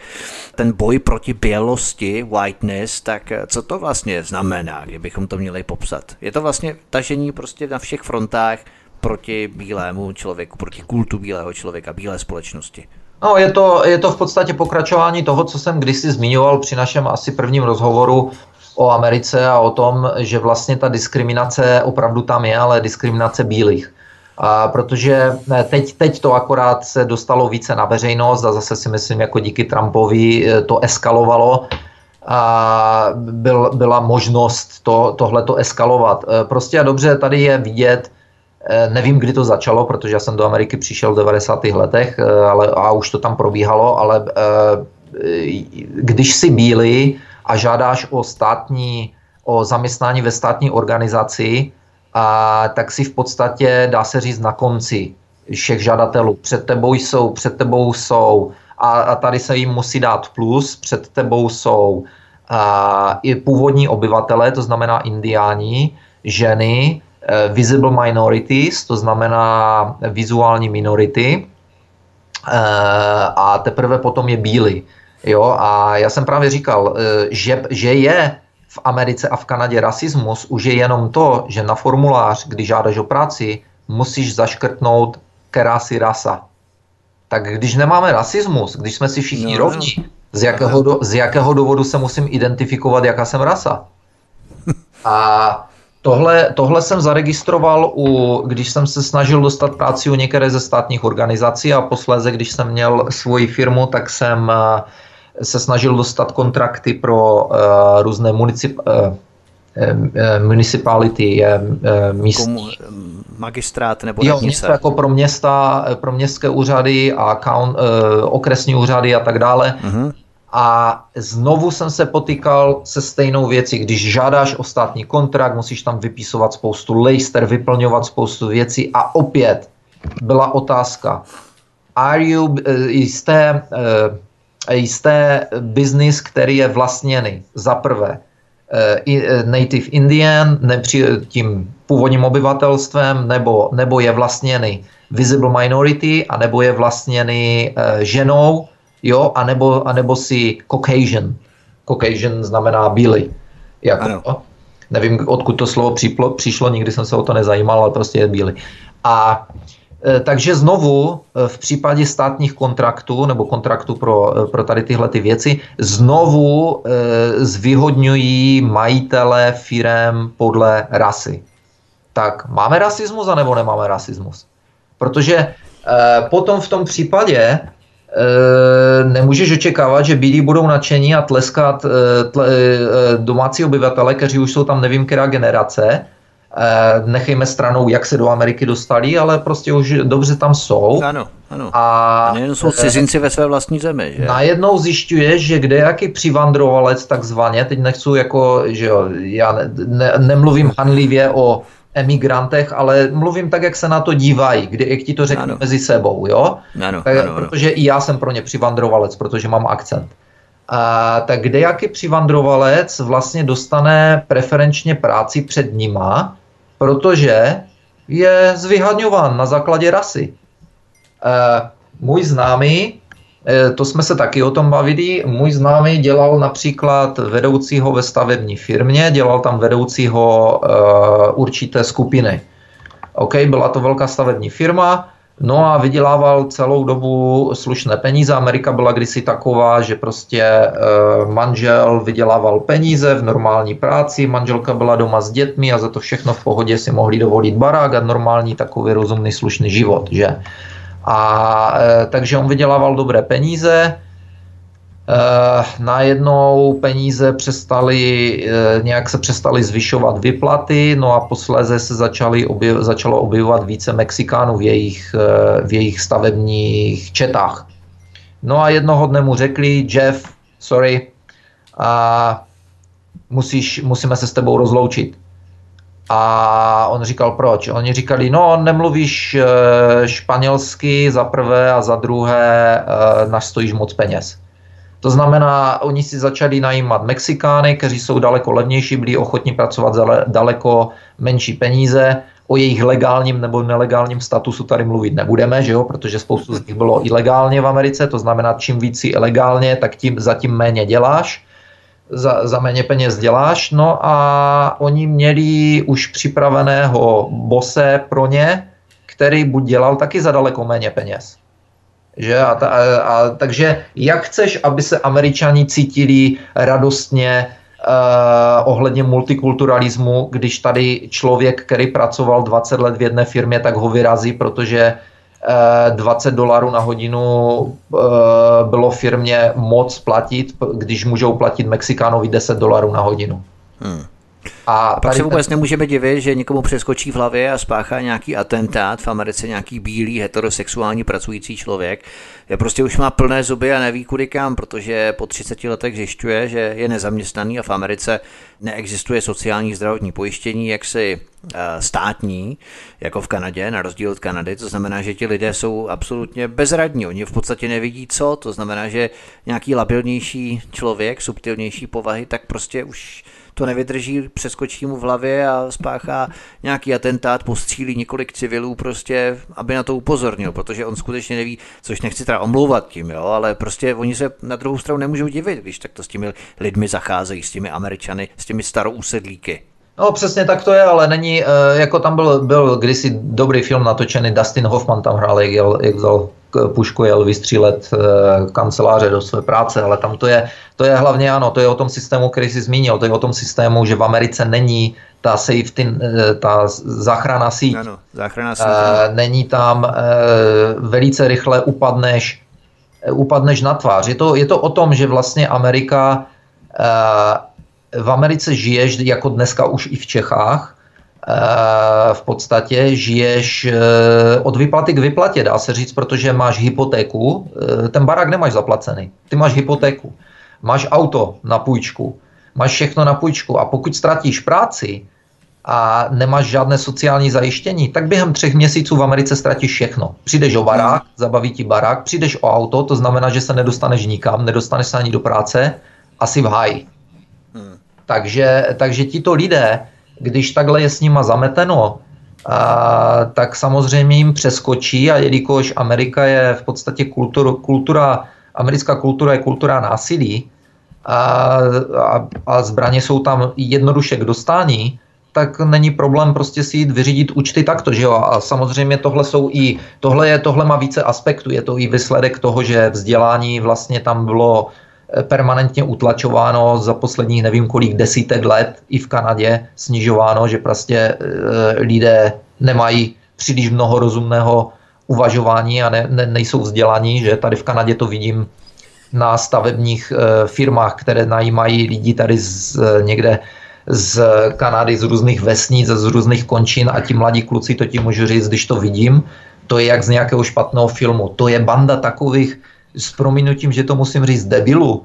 To, to, jsou, to, jsou, to jsou, já normálně na to hledím, to jsou tak hloupí lidé, ale tak úplně, teď to má, teď to má různé deformace, mají křivé huby, já nevím, jestli to je z hm. drog nebo z čeho to je, jo, a, a chování prostě, to je, to hledíš, to je jak z nějakých velice špatných filmů, jako oni jsou třeba, nevím, jestli se to v Čechách promítá, ale možná, že jo, jsou různé seriály z Louisiany, tam těch, co chytají krokodily a to jsou, to je přesně takový odpad, to jsou, to jsou dementi. Jo a jo. mezi ně se tam dostaneš v Louisianě, třeba tam je to tradiční, tam kolikrát si někde zabloudil a už tě nikdo nikde nenašel. Oni tě tam prostě auto rozebrali na součástky, zebrali ti všechno, co máš, že ti tam hodili, zavraždili, hodili tě tam do bažin. A, takže, e, takže to jsou, e, ta debilizace toho vzdělání po dekády se tady projevuje takto, že takže nemůžeš, nemůžeš očekávat, když navíc ještě filmy, a různé, různé pro děti pohádky, tady neexistují pohádky jak v Evropě. To jsou všechno, tam se všechno je střílí a válčí a Rangers a tak dále. Yeah. Když s tím vyrůstáš, tak já jsem říkal, když vyrůstáš na americké televizi, tak logicky nemůžeš být normální člověk, neexistuje. Mm. Takže prostě tohle... rape, rape culture, ano. No a právě, právě když vidím, jak se tyto věci přesouvají do Čech, tak uh, vždycky říkám uh, lidem v Čechách, říkám, jestli, jestli tohle se nezastaví, Eh, tak se máte na co těšit. Hmm. Tohle, byla, tohle byla jediná výhoda, jediná výhoda, nebo jedna z možná některých výhod, nevím, ale eh, výhoda komunismu, že komunismus tyto věci jakoby bránil eh, před tím, aby se dostávali do médií, pokud jsem si všiml. Takže tohle, ti, ti asi věděli, co to dělá s veřejností. že jo, tady, tady tyhle ty věci, takže možná jako dobře, dejme tomu díky za to, že hmm že hmm. želí společnost aspoň normální nějakou dobu. Byla to ideologie jaksi na druhou stranu, ale tyto jo. základní animální záležitosti eh, podchytávaly a to vzdělání prostě muselo být eh, samozřejmě. Možná, když se bavíme o těch finančních stránkách, eh, já bych se tě ještě rád zeptal, abychom to téma stihli, protože už zase nemáme úplně tolik času. A určitě to bude na nějakou dobu, která zabere povídání o následujícím tématu. Já bych se tě chtěl zeptat, protože ty jsi pracoval a pracuješ ve finančnictví, v této branži máš poměrně veliké zkušenosti. Nedávno jsme aspoň někteří povinně oslavovali takovou tu legrační sametovou taškařici toho 17. listopadu, kdy jedno křídlo komunistů se dohodlo na předání mocenských otěží jinému křídlu komunistů, které si ale předem řádně, důkladně a hlavně prognosticky proškolili a vychovali a tak dále. To nebudeme zacházet do podrobností, to je jako zbytečné. Ovšem málo kdo si vzpomene, na bombový atentát, který se odehrál 30. listopadu 1989, a který jsem zmínil na začátku. Obětí tohoto bombového atentátu se stal Alfred Herhausen, který je přezdívaný jako poslední bankéř se svědomím.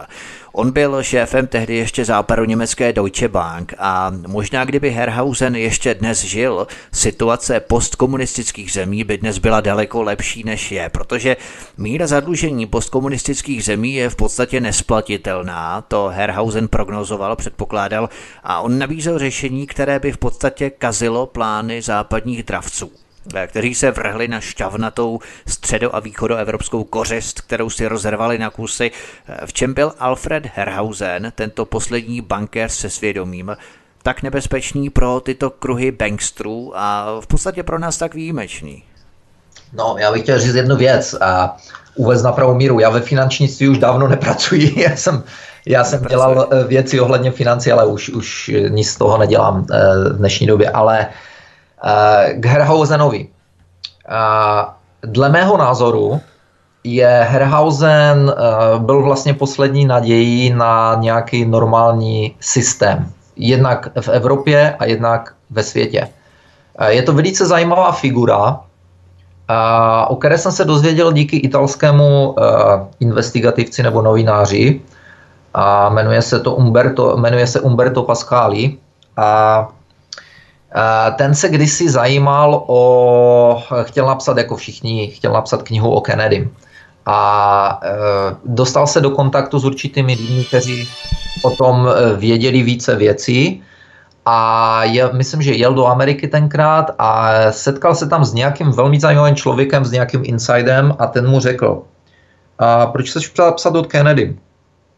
A Umberto mu říká, no, protože chci napsat něco, chci objevit něco nového, něco, něco zajímavého, tam jsou věci ohledně Kennedym, e, spousty nesrovnalostí, e, vypadá to, že šel po, e, po lidech, kteří ovládají spoustu peněz a tak dále, ovládají spoustu zemí. A ten chlap mu říká, no, jestli chceš napsat něco takového, tak, se, tak si zjistí něco o nějakém člověku, který se jmenuje Alfred Herhausen říká, to je daleko, to je daleko, signi, daleko důležitější.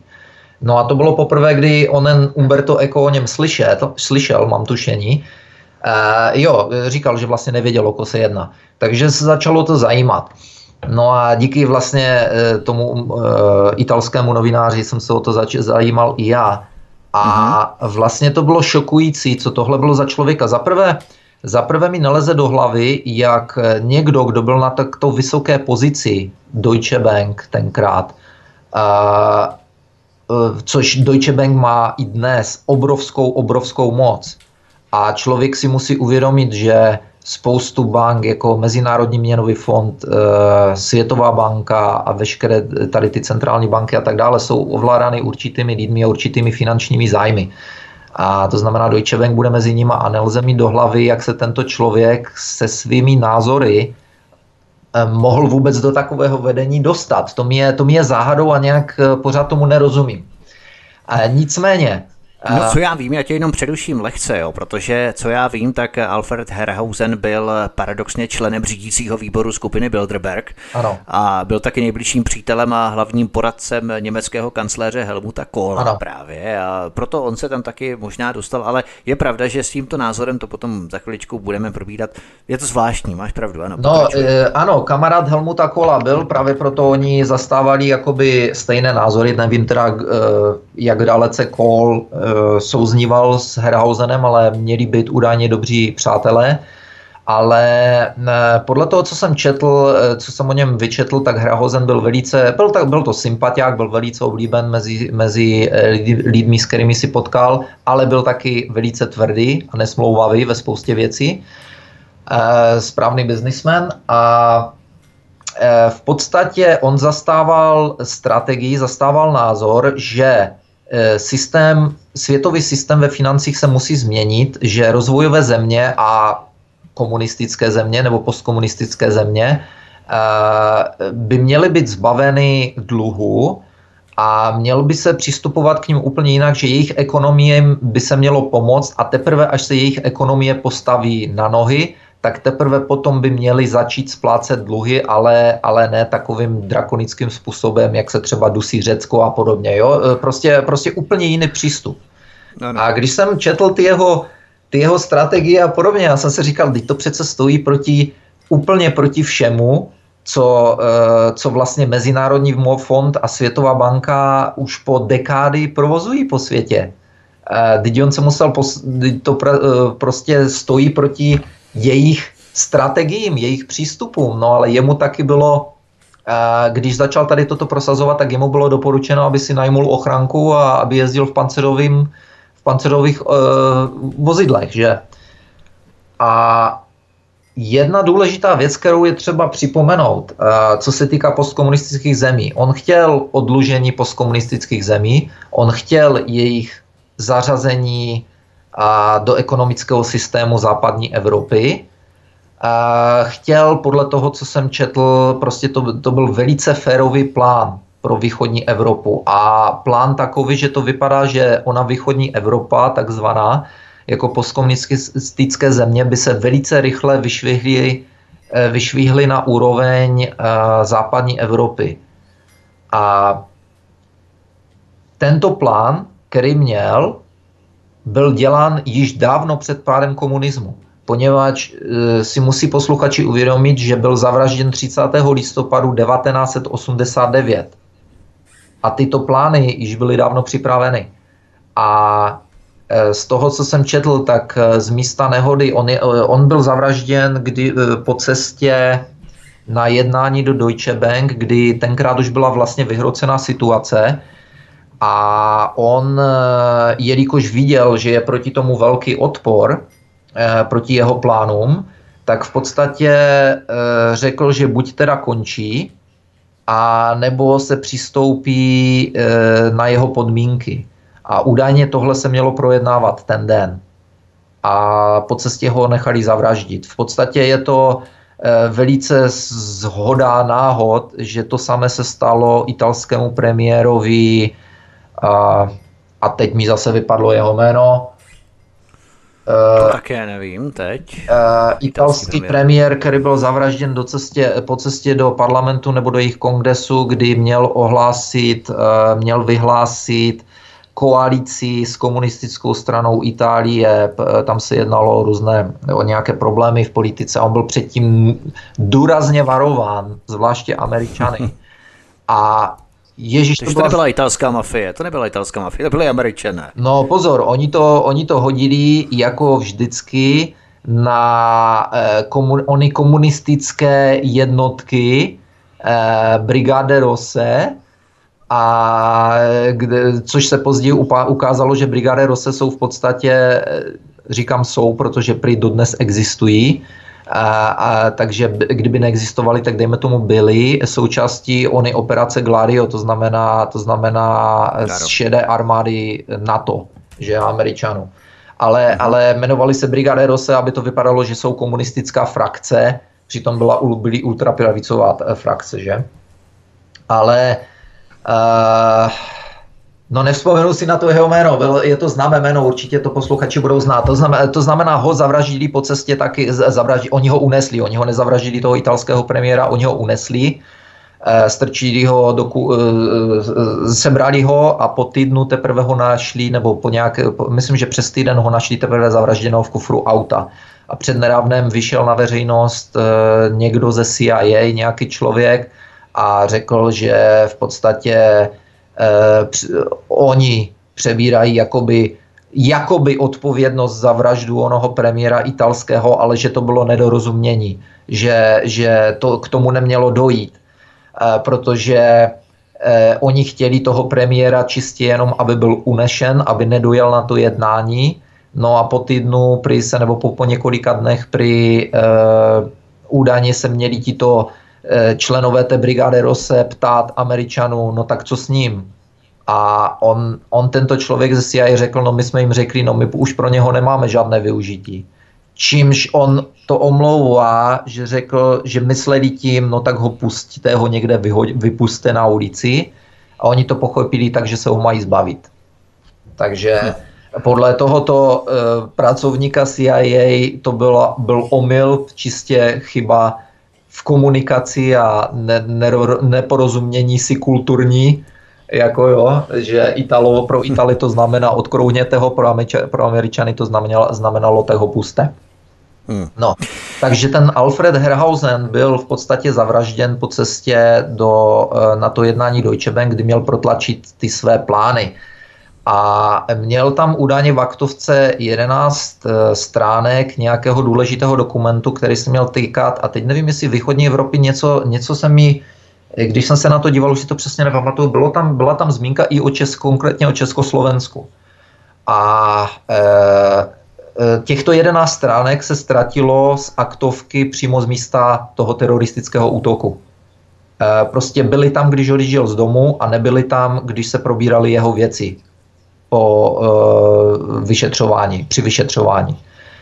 Eh, takže je, velká, je velké podezření na to, myslím, že jeho manželka vyslovila to podezření, že eh, a manželka Herhausena, že byli vlastně do, toho, do tohoto teroristického útoku přímo zapojení lidé okolo něho, včetně bodyguardu. Protože tam jelo, já teď nevím, jestli jeli dvě nebo tři auta za sebou. A to v podstatě by opět rezonovalo s onou vraždou toho italského ministerského eh, premié, italského premiéra, poněvadž manželka italského premiéra veřejně prohlásila po nějakém čase, že na jeho vraždě má podíl jeho přímý kolega a přítel a politický, politický přítel, eh, nevím, nepamatuji si jeho jméno, který měl řídit eh, hledání pátrání po uneseném italském premiérovi a e, řídil to pátrání takovým způsobem, že nemohli nikoho najít nikdy. A ona říkala, že viděla od začátku e, záměr za tímto. No, no. A, Vždycky ty nejbližší jsou ti nejnebezpečnější. A co jsem se, co jsem se dozvěděl poté, e, tento italský jakoby vysoký policista, myslím, že byl, nebo ministr, on byl, myslím, ministr vnitra nebo něco takového, tak e, toto pátrání korigoval ve spolupráci s Američany, OK? S americkýma tajnýma službama. A neuvěříš, kdo vedl toto pátrání na straně Ameriky. Vedl to nějaký člověk, o kterém jsme se kdysi jmenovali a jmenova, eh, eh, o kterém jsme se kdysi bavili. bavili a jmenuje se Steve Pěčeník. Aha. A Steve Pěčeník, pro posluchače, kteří neví tady toto, Steve Pěčeník je, původem je Polák, která ale vyrůstal nebo narodil se v Americe, už nevím, to si nepamatuju, ale byla to nejvyšší osoba v CIA, která řídila a vlastně e, dávala, o, o, jakoby dávala dohromady psychologické operace. On byl největší člověk, který řídil PSYOPS pro CIA. Eh, takže tento, a je to ten samý člověk, který pět dnů před americkýma volbama v roce 2016, kdy všichni, včetně mě, si mysleli a věřili tomu, že vyhraje Hillary Clintonová, vyšel na veřejnost a dal na veřejnost video, kde řekl, že v Americe došlo uh, k převratu před mnohými lety nebo dekádami, kdy, eh, kdy takzvaní neokonové postupně obsadili místa v justici, v policii, v tajných službách a podobně, infiltrovali. A eh, postupně vlastně otočili Ameriku úplně jiným směrem a takzvaně ji kid, eh, unesli, kidnapped, unesli Ameriku. Ano. A říkal, že dost je dost, že tímto tito lidé končí, že Hillary Clintonovou do Bílého domu za pět dnů nepustí, že, že, zas, že ji zastaví. Mluvil, o kom mluvil? On říká, mý kolegové všichni z různých tajných služeb a FBI a veškerých tady těch NSA a podobně, říká, jsou mezi náma lidi, kteří ve v těchto organizacích pracovali a pracují, kteří nesouhlasí s tímto, eh, s tímto únosem Spojených států, který proběhl a s touto infiltrací těchto parazitů a my je zastavíme. A on řekl přímo na tom videu, říká vzkaz pro všechny okolo Hillary Clintonové, we got your number. To znamená v, eh, v překladu, eh, v volném překladu to, by to znamenalo, my víme, kdo jste a my po, my po vás půjdeme. A když jsem to video viděl, tak jsem si říkal, tenkrát jsem mohl Steve Pěčeník a jsem si právě díky tomu videu zjišťoval, co to je zač. A říkal jsem si, to je nějaké, to je nějaké divné, on už je chlap v důchodu, ono mu asi přeskočilo. No a světe div se, za pět dnů vyhrál Trump. Takže tenkrát jsem se zarazil a říkal jsem si tady mě, a právě proto jsme, když jsme se o tom tenkrát bavili, tak jsem ti říkal, že buď jsme svědky vyhrou Trumpa, jsme buď svědky dalšího velkého podvodu jako s Obamou, anebo mm-hmm. jsme svědky e, začátku revoluce. No a, v, a e, jestli si pamatuješ, tak jsem ti taky říkal potom po, po nějakém čase, že vlastně to vypadá, že v Bílém domě a ve všech těch organizacích Pentagonu a ostatních e, věcech dochází k lítému boji na život a na smrt mezi dvěmi skupinami lidí. Mezi, mezi skupinou lidí, které popisoval a reprezentoval onen Steve Pěčeník a mezi skupinou lidí, pro které sloužili Clintonovi a tak dále. Že? Takže eh, v podstatě po těch letech musím říct, že eh, verze 1, to znamená, že jsme svědky podvodu, se eh, byla špatná a že opravdu jsem měl pravdu v tom, že docházelo, došlo vlastně k začátku revoluce v Americe. A, takže tento Steve Pěčeník vlastně řídil onou vyhledávající operaci onoho italského premiéra a, aby, a, a pravděpodobně asi tak, aby ho nenašli. takže dneska, když už, když, už, když už o tom mluvíme, takže v podstatě to byla, to jsem chtěl říct, že to je takové srovnání, taková zajímavost s vraždou Alfreda Herhausna. A Ona vražda Alfreda Herhausna proběhla tak, že e, vlastně na z vyšetřování vyšlo najevo, že Uh, taška, která byla pověšena na bicyklu, který byl postavený na kraji cesty, explodovala. V této tašce byla nálož s takzvaným talířovým, jakoby takový talíř měděný, nebo z čeho to bylo, který vlastně proletěl oním, pan, oním autem. V podstatě závěry vyšetřování byly, že tuto nálož, která musela být, zro, která musela být spuštěna laserovým paprskem, takovýto způsob nálože můžou, eh, mohli vyrobit a umístit pouze dvě organizace, buď to CIA nebo Mossad.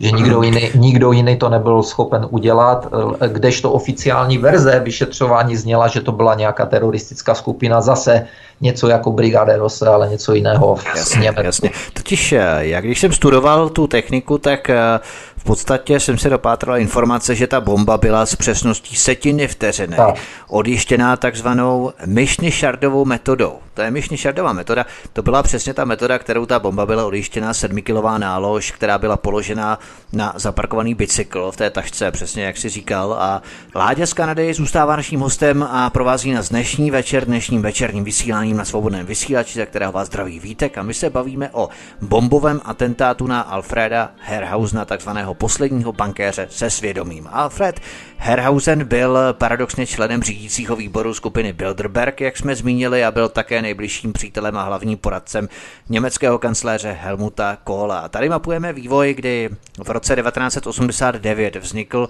konflikt mezi západními kapitálovými strukturami, kdo ovládne vznikající nové trhy v postsovětském bloku, zejména finanční odvětví, no a tím pádem i vliv na politickou moc. Probíhalo sjednocení Německa tehdy v tu dobu, eh, listopad 89, vznik nové Evropské unie, to znamená konec silné marky a proti sobě stály dvě skupiny s rozdílnou strategií. Jednak Němci s částečnou podporou Francie, francouzů, proti anglo angloamerickým kruhům. Alfred Herhausen podporoval vznik jakéhosi nového Marshallova plánu. Jehož hlavním bodem bylo odepsání dluhů, postkomunistických států. A druhá skupina s odpuštěním úvěru vůbec nepočítala a naopak roztočila ekonomiku poskytnutím nových sérií půjček a tyto kruhy samozřejmě zvítězily. Ty půjčky, jak víme, jsou nikdy nesplatitelné. Takže jsme se eh, správně zadlužili u těchto správných angloamerických finančních struktur a stali jsme se vazali s nikdy nesplatitelným dluhem. A proto vlastně byl Alfred Herhausen odstraněný, protože on chtěl jaksi odepsat nebo minimálně počkat a ne tak drakonicky splácet eh, ta zadlužení postkomunistických zemí, zemí postsovětského bloku. A Alfred Herhausen tyto svoje představy prezentoval zástupcům Světové banky i na setkání skupiny Bilderberg, ale tady tvrdě narazil. Nicméně cílem atentátu měl být sám německý kancléř Helmut Kohl, který ve svých memoárech taky popisoval, jak na samitu Evropského společenství ve Štrasburku v prosinci 89 zažíval svoje nejčernější chvíle. Tam popisoval, jak většina těch evropských lídrů se k němu chovala rigidně a odmítavě, takže tady si začal psát osud vlivu a politického uspořádání nejenom v České republice, kdy se tu prosadil vliv angloamerických finančních kruhů, které nás totálně zadlužily a v podstatě vyhráli ten boj o ovládnutí těch našich trhů, v podstatě střední a východní Evropy. Ano, eh, já si myslím, že, eh, nebo myslím, eh, mám takovou vnitřní debatu o tom, kdo byl opravdu cílem onoho útoku, protože v podstatě oba dva, Helmut Kohl a Alfred Herhausen, byli proti zavedení eura, pokud jsem to dobře pochopil. Oba dva měli velice podobné názory. Herhausen nesouhlasil tak nějak s provedením Evropské nebo zavedení Evropské unie směrem, kterým to bylo zamýšleno, pokud vím.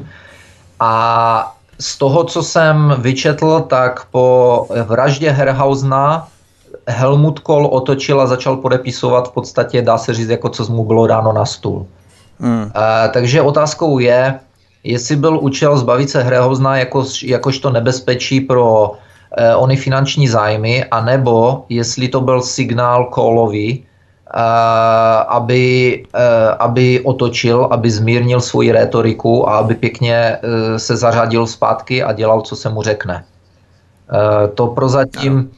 To prozatím nevím, ale eh, mým tak, takovým přáním by bylo někdy se dozvědět více od jeho, eh, od jeho manželky anebo od jeho a teď jsem zapomněl, jestli má dceru nebo děti, více, nevím, ale z hodou okolností a jeho manželka otevřela, eh, ne, nevím, jestli by se tomu dalo říct nadaci, ale má něco otevřeného v London School of Economics podle mm, toho, co jsem viděl.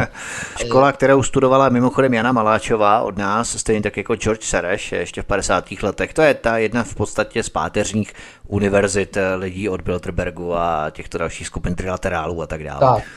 Uh, takže ona má něco s nima společného, to vypadá, a myslím, že tam otevřela, teď, teď bych, eh, já jsem se na to nedíval už dlouhou dobu, ale má, mne se to jméno Alfreda Herhausna. Eh, pokud si dobře vzpomínám. Takže, takže by mě zajímalo, tam, tam bude jako samozřejmě spoustu neznámých, že? A hmm. říkal jsem si, že takovým mojím přáním by bylo opravdu slyšet jí v soukromém rozhovoru nějaké další detaily pokud ona nějaké zná, že? Možná třeba v nějakých memoárech, pamětech eh, odhalí nějaké skutečnosti. Takže abychom to shrnuli, zahraniční zadlužení postkomunistických zemí je dnes řádově několikanásobně vyšší, než bylo v roce 1989. S tím prostě nikdo nic neudělá, můžeme se všichni stavit na hlavu, prostě je to tak. A prakticky nikdy nesplatitelné, což představuje obrovskou zátěž.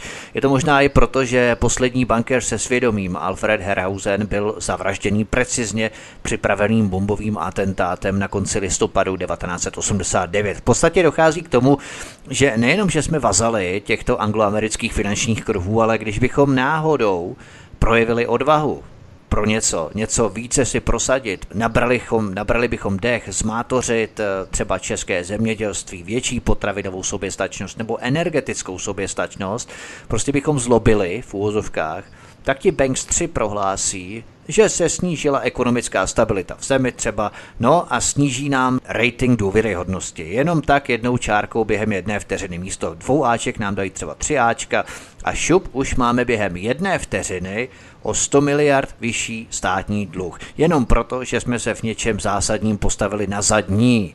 Takže politický establishment je limitovaný a v podstatě drží nás pod krkem libovůle bankstrů, kteří pokud budeme zlobit, nám zvýší rating, nebo sníží, eh, eh, nebo zvýší rating zadlužení, tak a tím narostou pouhé úroky, které ani ty se nám nedaří splácet. K té dlužné částce, k té samotné dlužné částce my se ani nedostáváme. My splácíme pouze jenom úroky, abychom ji spláceli. Takže to se potom člověk ptá, jaký vůbec má manévrovací prostor česká vláda prosazovat národní zájmy, dokud nám to tato škrtící smyčka bankstrů dovolí a trochu kyslík v podobě té smyčky neutáhne, nepřidusí, jo, tak fakticky všechno to se dostává úplně k tomu jádru, úplně k tomu nejzákladnějšímu jádru, do jaké míry má naše vláda, jakákoliv vláda, pravice, levice, to je taková v podstatě jenom hra, a do jaké míry mají svázané ruce těmito závazky v podobě půjček. Manévrovací prostor není žádný, to je jednoduché. To je uh, jako já vždycky říkám, svět je velice jednoduchý. Na tom není, na tom není mm, žádných uh, velkých teorií třeba.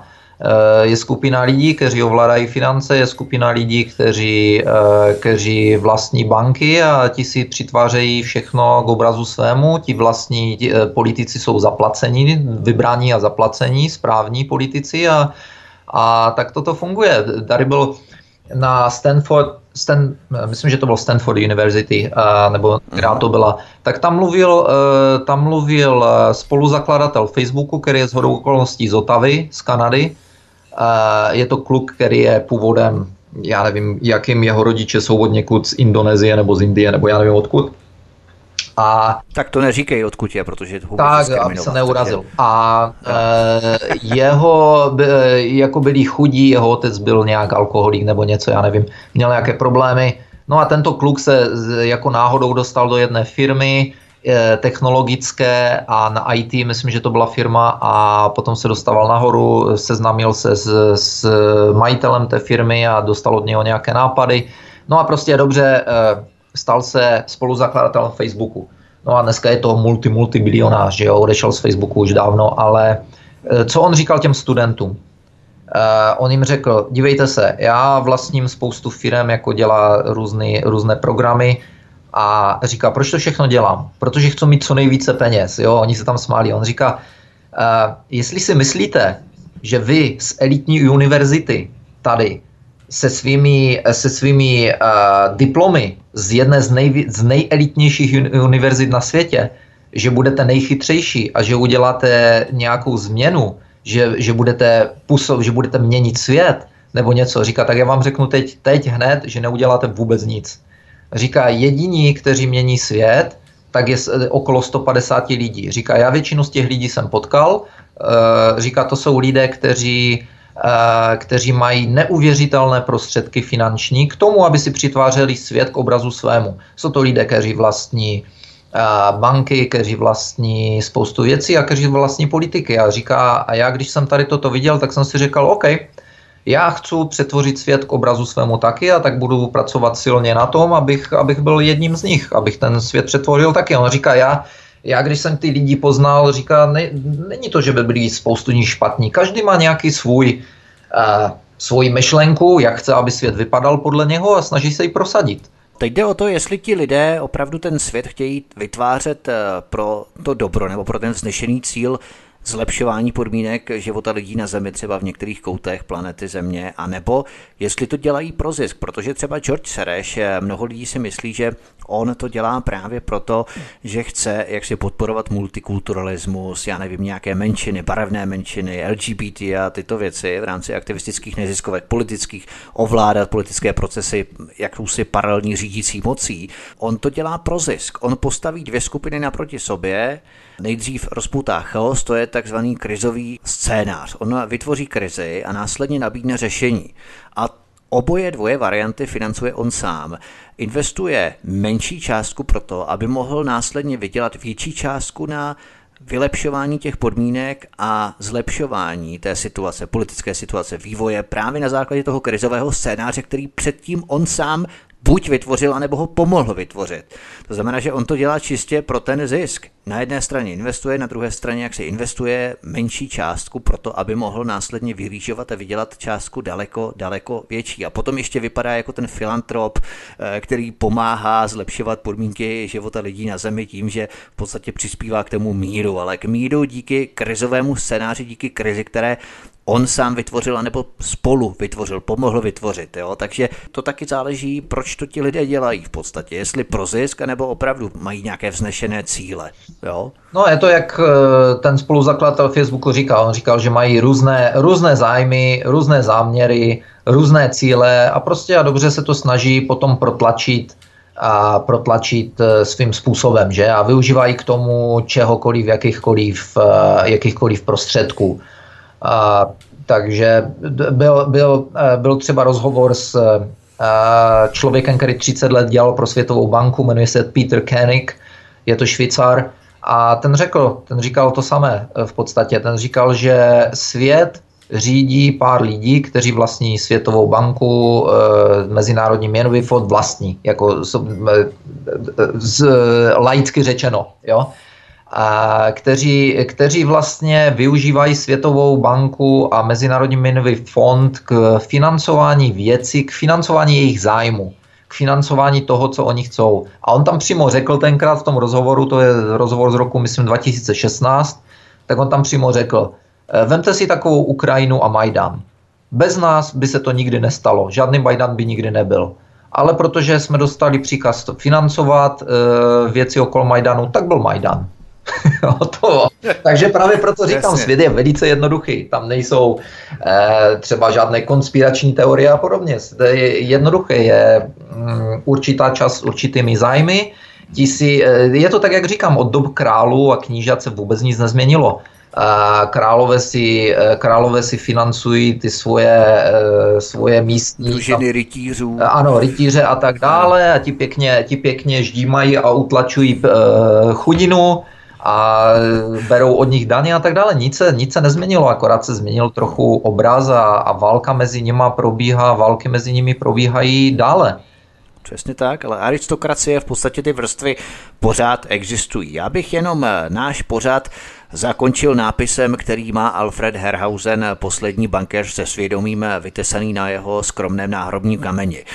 Musíme říkat, co si myslíme, musíme dělat, co říkáme a tím, co děláme, musíme také být. Já myslím, vážení posluchači, že tímto se můžeme inspirovat a tímto můžeme tak trošku lehce pateticky, ale právě do budoucna si myslím, že tohle rčení nebo tento nápis eh, může charakterizovat naše celé vysílání i to, co děláme, čím chceme být a to, co vlastně prosazujeme. Tím bychom mohli zakončit dnešní pořad. Láďo, já ti moc děkuji, že jsi si s námi popovídal a budeme se těšit eh, na nějaké novinky z Kanady příště na svobodné vysílači. Výborně, eh, loučím se s tebou Vítko, loučím se s posluchači a zatím nashledanou. Tento i ostatní pořad si, milí posluchači, můžete stáhnout nejenom na stránkách svobodného vysílače, ale můžete zavítat i na můj YouTubeový kanál youtube.com lomeno c lomeno radio sv studio Tapin Radio. Tady prosím klikněte na tlačítko odebírat v pravé horní části obrazovky, myslím, že to je. Abyste se stali členy kanálu svobodného vysílače a nezmeškali tak žádnou z řad premiér, které pro vás chystáme a které pro vás budeme vysílat. To by bylo všechno od mikrofonu vás zdraví Vítek spolu s Láďou z Kanady. Přeju vám příjemný poslech dalších pořadů a těším se s vámi příště opět naslyšenou. Hezký večer.